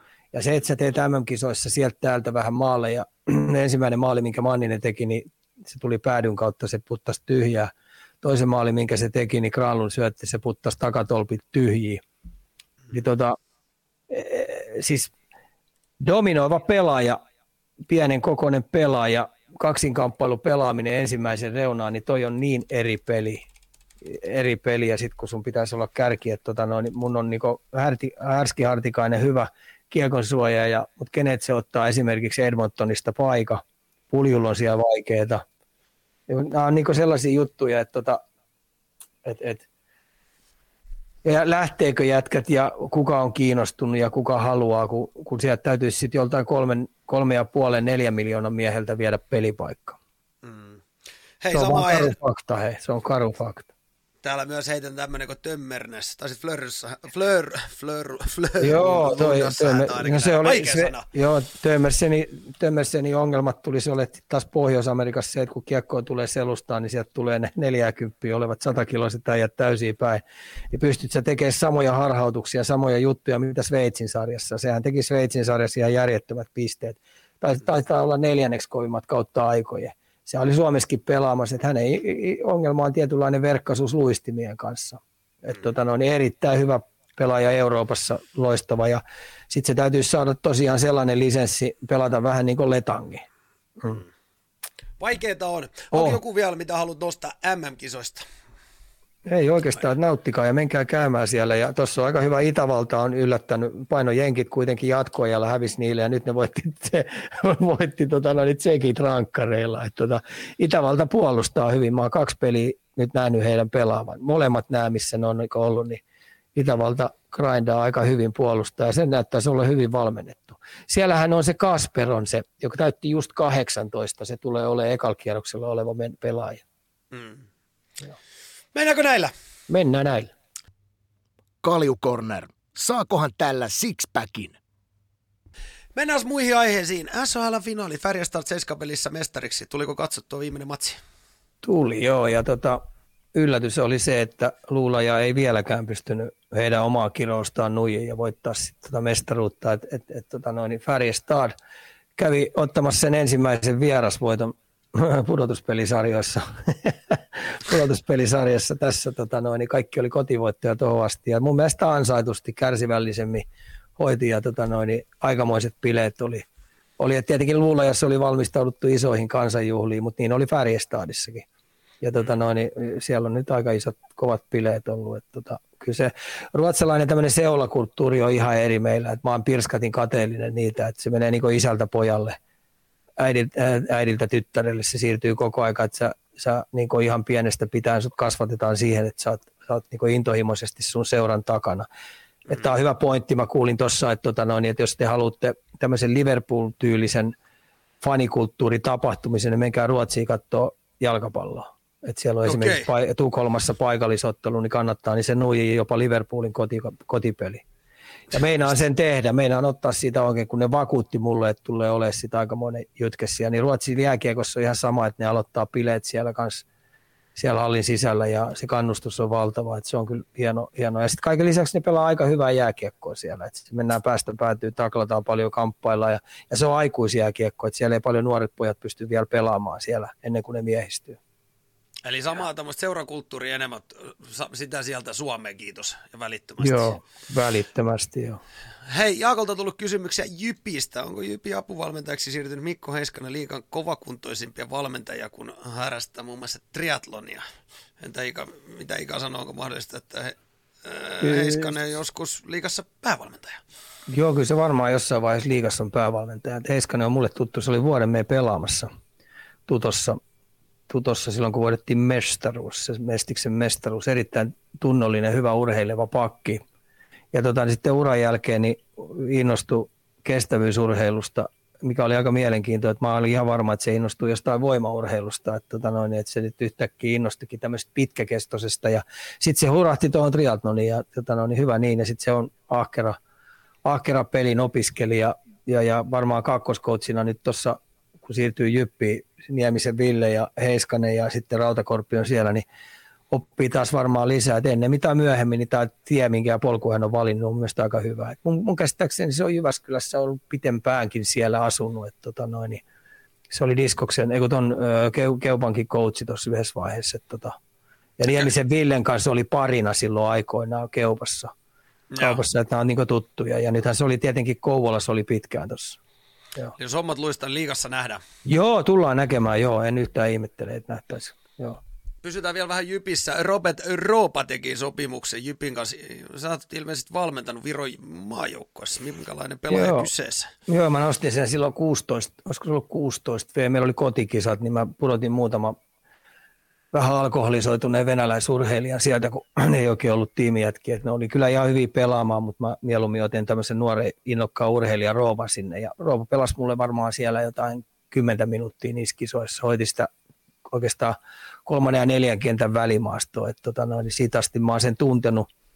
Hyvä tavoitteellinen nuori mies, joka teki aikoinaan tosi nuorena päätöksen, että se tuli tuonne Espoon Bluesiin, olisiko se ollut jo C-junnu ikäisenä, tuli ja isän kanssa tuli tänne ja asuu kaksista ja muu perhe jäi sitten vielä tuonne Viroon ja pitkää grindaamista Espoossa ja siitä sitten se oikeasti se latu aukesi Jypissä ja sitten rupesi siellä pelittämään, se teki kuitenkin edellisvuonna järjettömästi maalle ja siitä sitten lähti KHL ja nyt kun tuo KHL-tilanne on toi mikä on, tai toi Venäjän tilanne, niin fiksu valinta, että se palaa sitten sieltä Jyväskylään ja hyvä voimahyökkääjä. Ja yksi tärkeimpiä pelaajia tällä hetkellä Viron maajoukkueellekin, että se käy aina auttamassa kauden jälkeen sitä maajoukkuetta. Hei, pysytään vielä vähän vielä Jypissä. Onko tuttuja kavereita ja mitä muistoja mahdollisesti, niin Jyp-legenda Juha-Pekka Hyttönen lopetti uransa maaliskuussa ja Sinuhe Wallinheimo täytti 50 vuotta lauantaina. Millaiset pelimiehet ja onko tuttuja? On, ne tietenkin tuttuja. Jätiajat nähnyt, jätiajat vastakkainkin ollut valmentanut ja ne on pelannut. Hytönen kahden suunnan hyvä sentteri, yksi semmoinen ikoni jyväskyläläisiä jääkiekkoja. Et varmaan se viimeinen vuosi oli vähän liikaa, että mä en tiedä mitä siellä oli tapahtunut, kun se ei oikein lähtenyt pelittää. Et siinä ei nyt ihan oman kylän kasvatille kaikki askelmerkit olkoon, mutta arvostettu ura, arvostettu pelaaja ja erittäin tärkeä noissa Jyppien menestysvuosilla yksi niistä palikoista, mitkä auttoi tuohon menestykseen. Yksi tärkeimmistä oikeastaan. Sinuhe Wallinheimo taas omalainen kansanedustaja hiihteli ja se oli maalissa vähän samanlainen. Välillä tarttu ja välillä ei, välillä tarttu oikein hyvin, että et persona siellä. Turkulaisetkin on herännyt, kun puhutaan pelkästä Jypistä. Elmeri Eronen lähti TPS takalinnalta Timrooseen. Hajoko TPS paketti? No siltä rupeaa nyt vähän kuulostaa, että Pärssinen tietenkin siirtyy tuonne Nashville organisaatioon. Viro lähtee varmaan sinne kanssa omaa matkaansa hakemaan Pohjois-Amerikkaa, mikä on Pyyhtiän tilanne. Pyyhtiä kuitenkin on Kolumbuksen varaus ja mitä on suunnitellut Kekäläinen sen kanssa. Ja Elmeri lähti tosiaan Timrooseen ja Liukas lähti HPK:hon, että kyllä sanotaanko nämä Kalle Kaskisen kasvatit, ei Kalle Kaskisen, kun Kalle Saastetin kasvatit, jotka on tuolla Turun akatemian puolella harjoitellut ja tällä lukioputkeen ollut, mistä Kalle piti niistä aika hyvää huolta, niin nyt nämä kaikki on niinku hajoamassa tuolta pois. Mutta onko tämä vähän niin kuin tämmöinen tepsi-ongelmakin? Vaan ainakin paljon niin kuin oma-ikäiset. Mä olen 91 syntynyt ja siitä kun lähdettiin tai ne ketkä on mun kanssa pelannut, niin aika monikin niin kuin tuntuu, että niin kuin päästetty tepsistä tietyllä tavalla menemään tai on niin kuin syttynyt vasta jossain muualla. Et onko tässä jotain? Siinä on tietynlaista se, että siellä on, että tämmöiseen turkulaiseen valmennuksen luonteeseen kuuluu, että me nähdään paljon näitä virheitä näissä pelaajissa. Esimerkiksi Lehtosen Mikossakin nähtiin virheitä ihan älyttömästi. Niklas Freemanissa nähtiin virheitä ihan älyttömästi. Eetu Liukkaassa on nähty tiettyjä juttuja, että ei koskaan pysty tekemään jotain juttuja. Niin mä ehkä suosittelisin sitä, että mitä se ruvettaisikin aina puhua vahvuuksista ja näitä sit heikkouksia pikkuhiljaa jätkät hinkkaa niitä kuntoon. Mutta tässä on nyt määrätty ikäpolvi, mikä tuossa oli johdattamassa 2 vuotta niin finaaleihin, niin kyllä se on nyt vähän niin lävähtämässä käsiin tuosta. Että sille ei vaan mitään voi. Ja sitten olisiko siinä sitten tietenkin osasyy se, että siellä oli ihan älyttömästi niitä ulkomaalaisia tuli sieltä ovista ja ikkunista. Tuli ja osa ei pystynyt pelaamaan ja sitä tätä, mutta se on toinen. Ja kyllä mä sanon, että Tepsillä on siellä toimiston puolella isot perkaukset, että miten voi olla mahdollista, että esimerkiksi Eetu Liukas päästetään johonkin toiseen joukkueeseen tuosta. En sitten niinku ymmärrä millään, mutta näitä sattuu.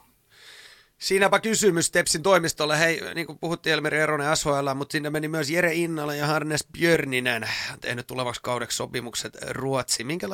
Miten sä näet näiden pelaajien kehityksellä? Voiko avata jopa portit mihin vaan? Joo, kyllä se Björninen ja Innalakin, niin kun se on luistelusarja ja Innalalle, otetaan Björninen ja 2, niin Björninen 2 suunnassa pelaaja sentteri, niin siellä pitää sitten pystyä vähän tulostakin tekemään. Ja luistelu pitää parantua, koska nyt sitten täytyy mennä päästä päätyyn ja kamppailla pikkasen enemmän. Nyt ei puhuta edes KHL-pelaamisesta, vaan Ruotsin pelaamisesta. Se on pikkasen nopeampi temposta, jalkavampaa. Ja, ja siellä pystyy pikkasen enemmän vähän reenaakin, kun välimatkat ei ole samanlaisia. Sitten se pelirytmi on aika tasainen, että siellä pelataan tiistai, torstai, lauantai. Niin siellä pystyy toimimaan.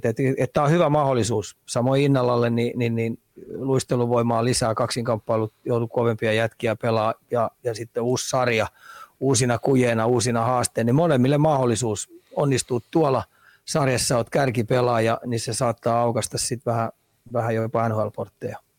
Saat ainakin mahdollisuuden yrittää, joo. Juuri näin. Aika näyttää. Hei, Jokeri kasvatti kun olet, niin kommenttia tästä. Jokerit tekemässä paluuta liikaa, mutta viime viikolla uutisoitiin, että nimettöminä pysyvien ja joidenkin seuraajien johtajat vastustavat tällä hetkellä Jokereita paluuta. Mikäs fiilis? No olisihan se ihan kauheata, että niin sinne tulisi yksi huippujengi lisää ja vielä semmoinen, joka on maaseudulla inhokkiseura, niin rupeaisi tuomaan yleisöä porukkaa hallille lisää ja saataisiin taas puhetta ja parranpärinä, että sen takia mun mielestä tämä on ihan pehmeät puhetta, että ei uskalla sitten nimellisesti sanoa, että hitto, mä en haluta tätä sarjaa pisteä, mun nimi on Kalle. Niin, niin joko tai, että kyllähän me tarvitaan Jokerit. Jokerilla on siis mun kasvattiseura ja kiistaton tosiasia on se, että se on juniorikasvattajana aikoinaan ollut yksi Suomen parhaista. Sieltä on tullut paljon jokerikasvattajia, hyviä pelaajia ja niin siellä on paljon jokerisieluisia hengenheimolaisia, jotka on samalla mielikuvalla ollut kuin meikäläinen, että se KHL-meneminen oli virhe ja jättänyt kokonaan seuraamisen siihen. Ja nyt jos se tulee liikaa, niin, niin mä uskallan väittää, että niiden kannattaminen lisääntyy puolella, mitä se KHL aikana oli. Et se on aika iso ja tärkeä kasvattajaseura Suomen jääkiekkoa. Mm. Siellä on myös tuossa nyt huomautetaan myös, että se ehkä suurin vastustaminen on kohdistunut kurriin. Miten sä näet, että ymmärrätkö sä näitä seurajohtajia, ketkä ei välttämättä halua kurrijohdolla nähdä Jokereita? No joo, siis no sitten täytyisi kurille mennä suoraan päin naamaan sanoa se. Mm. Kurihan oli loistava jääkiekkolähettiläs aikoinaan NHL:n puolella ja mehän ei ymmärretäkään, kuin iso stara se tuo Pohjois-Amerikassa ollut.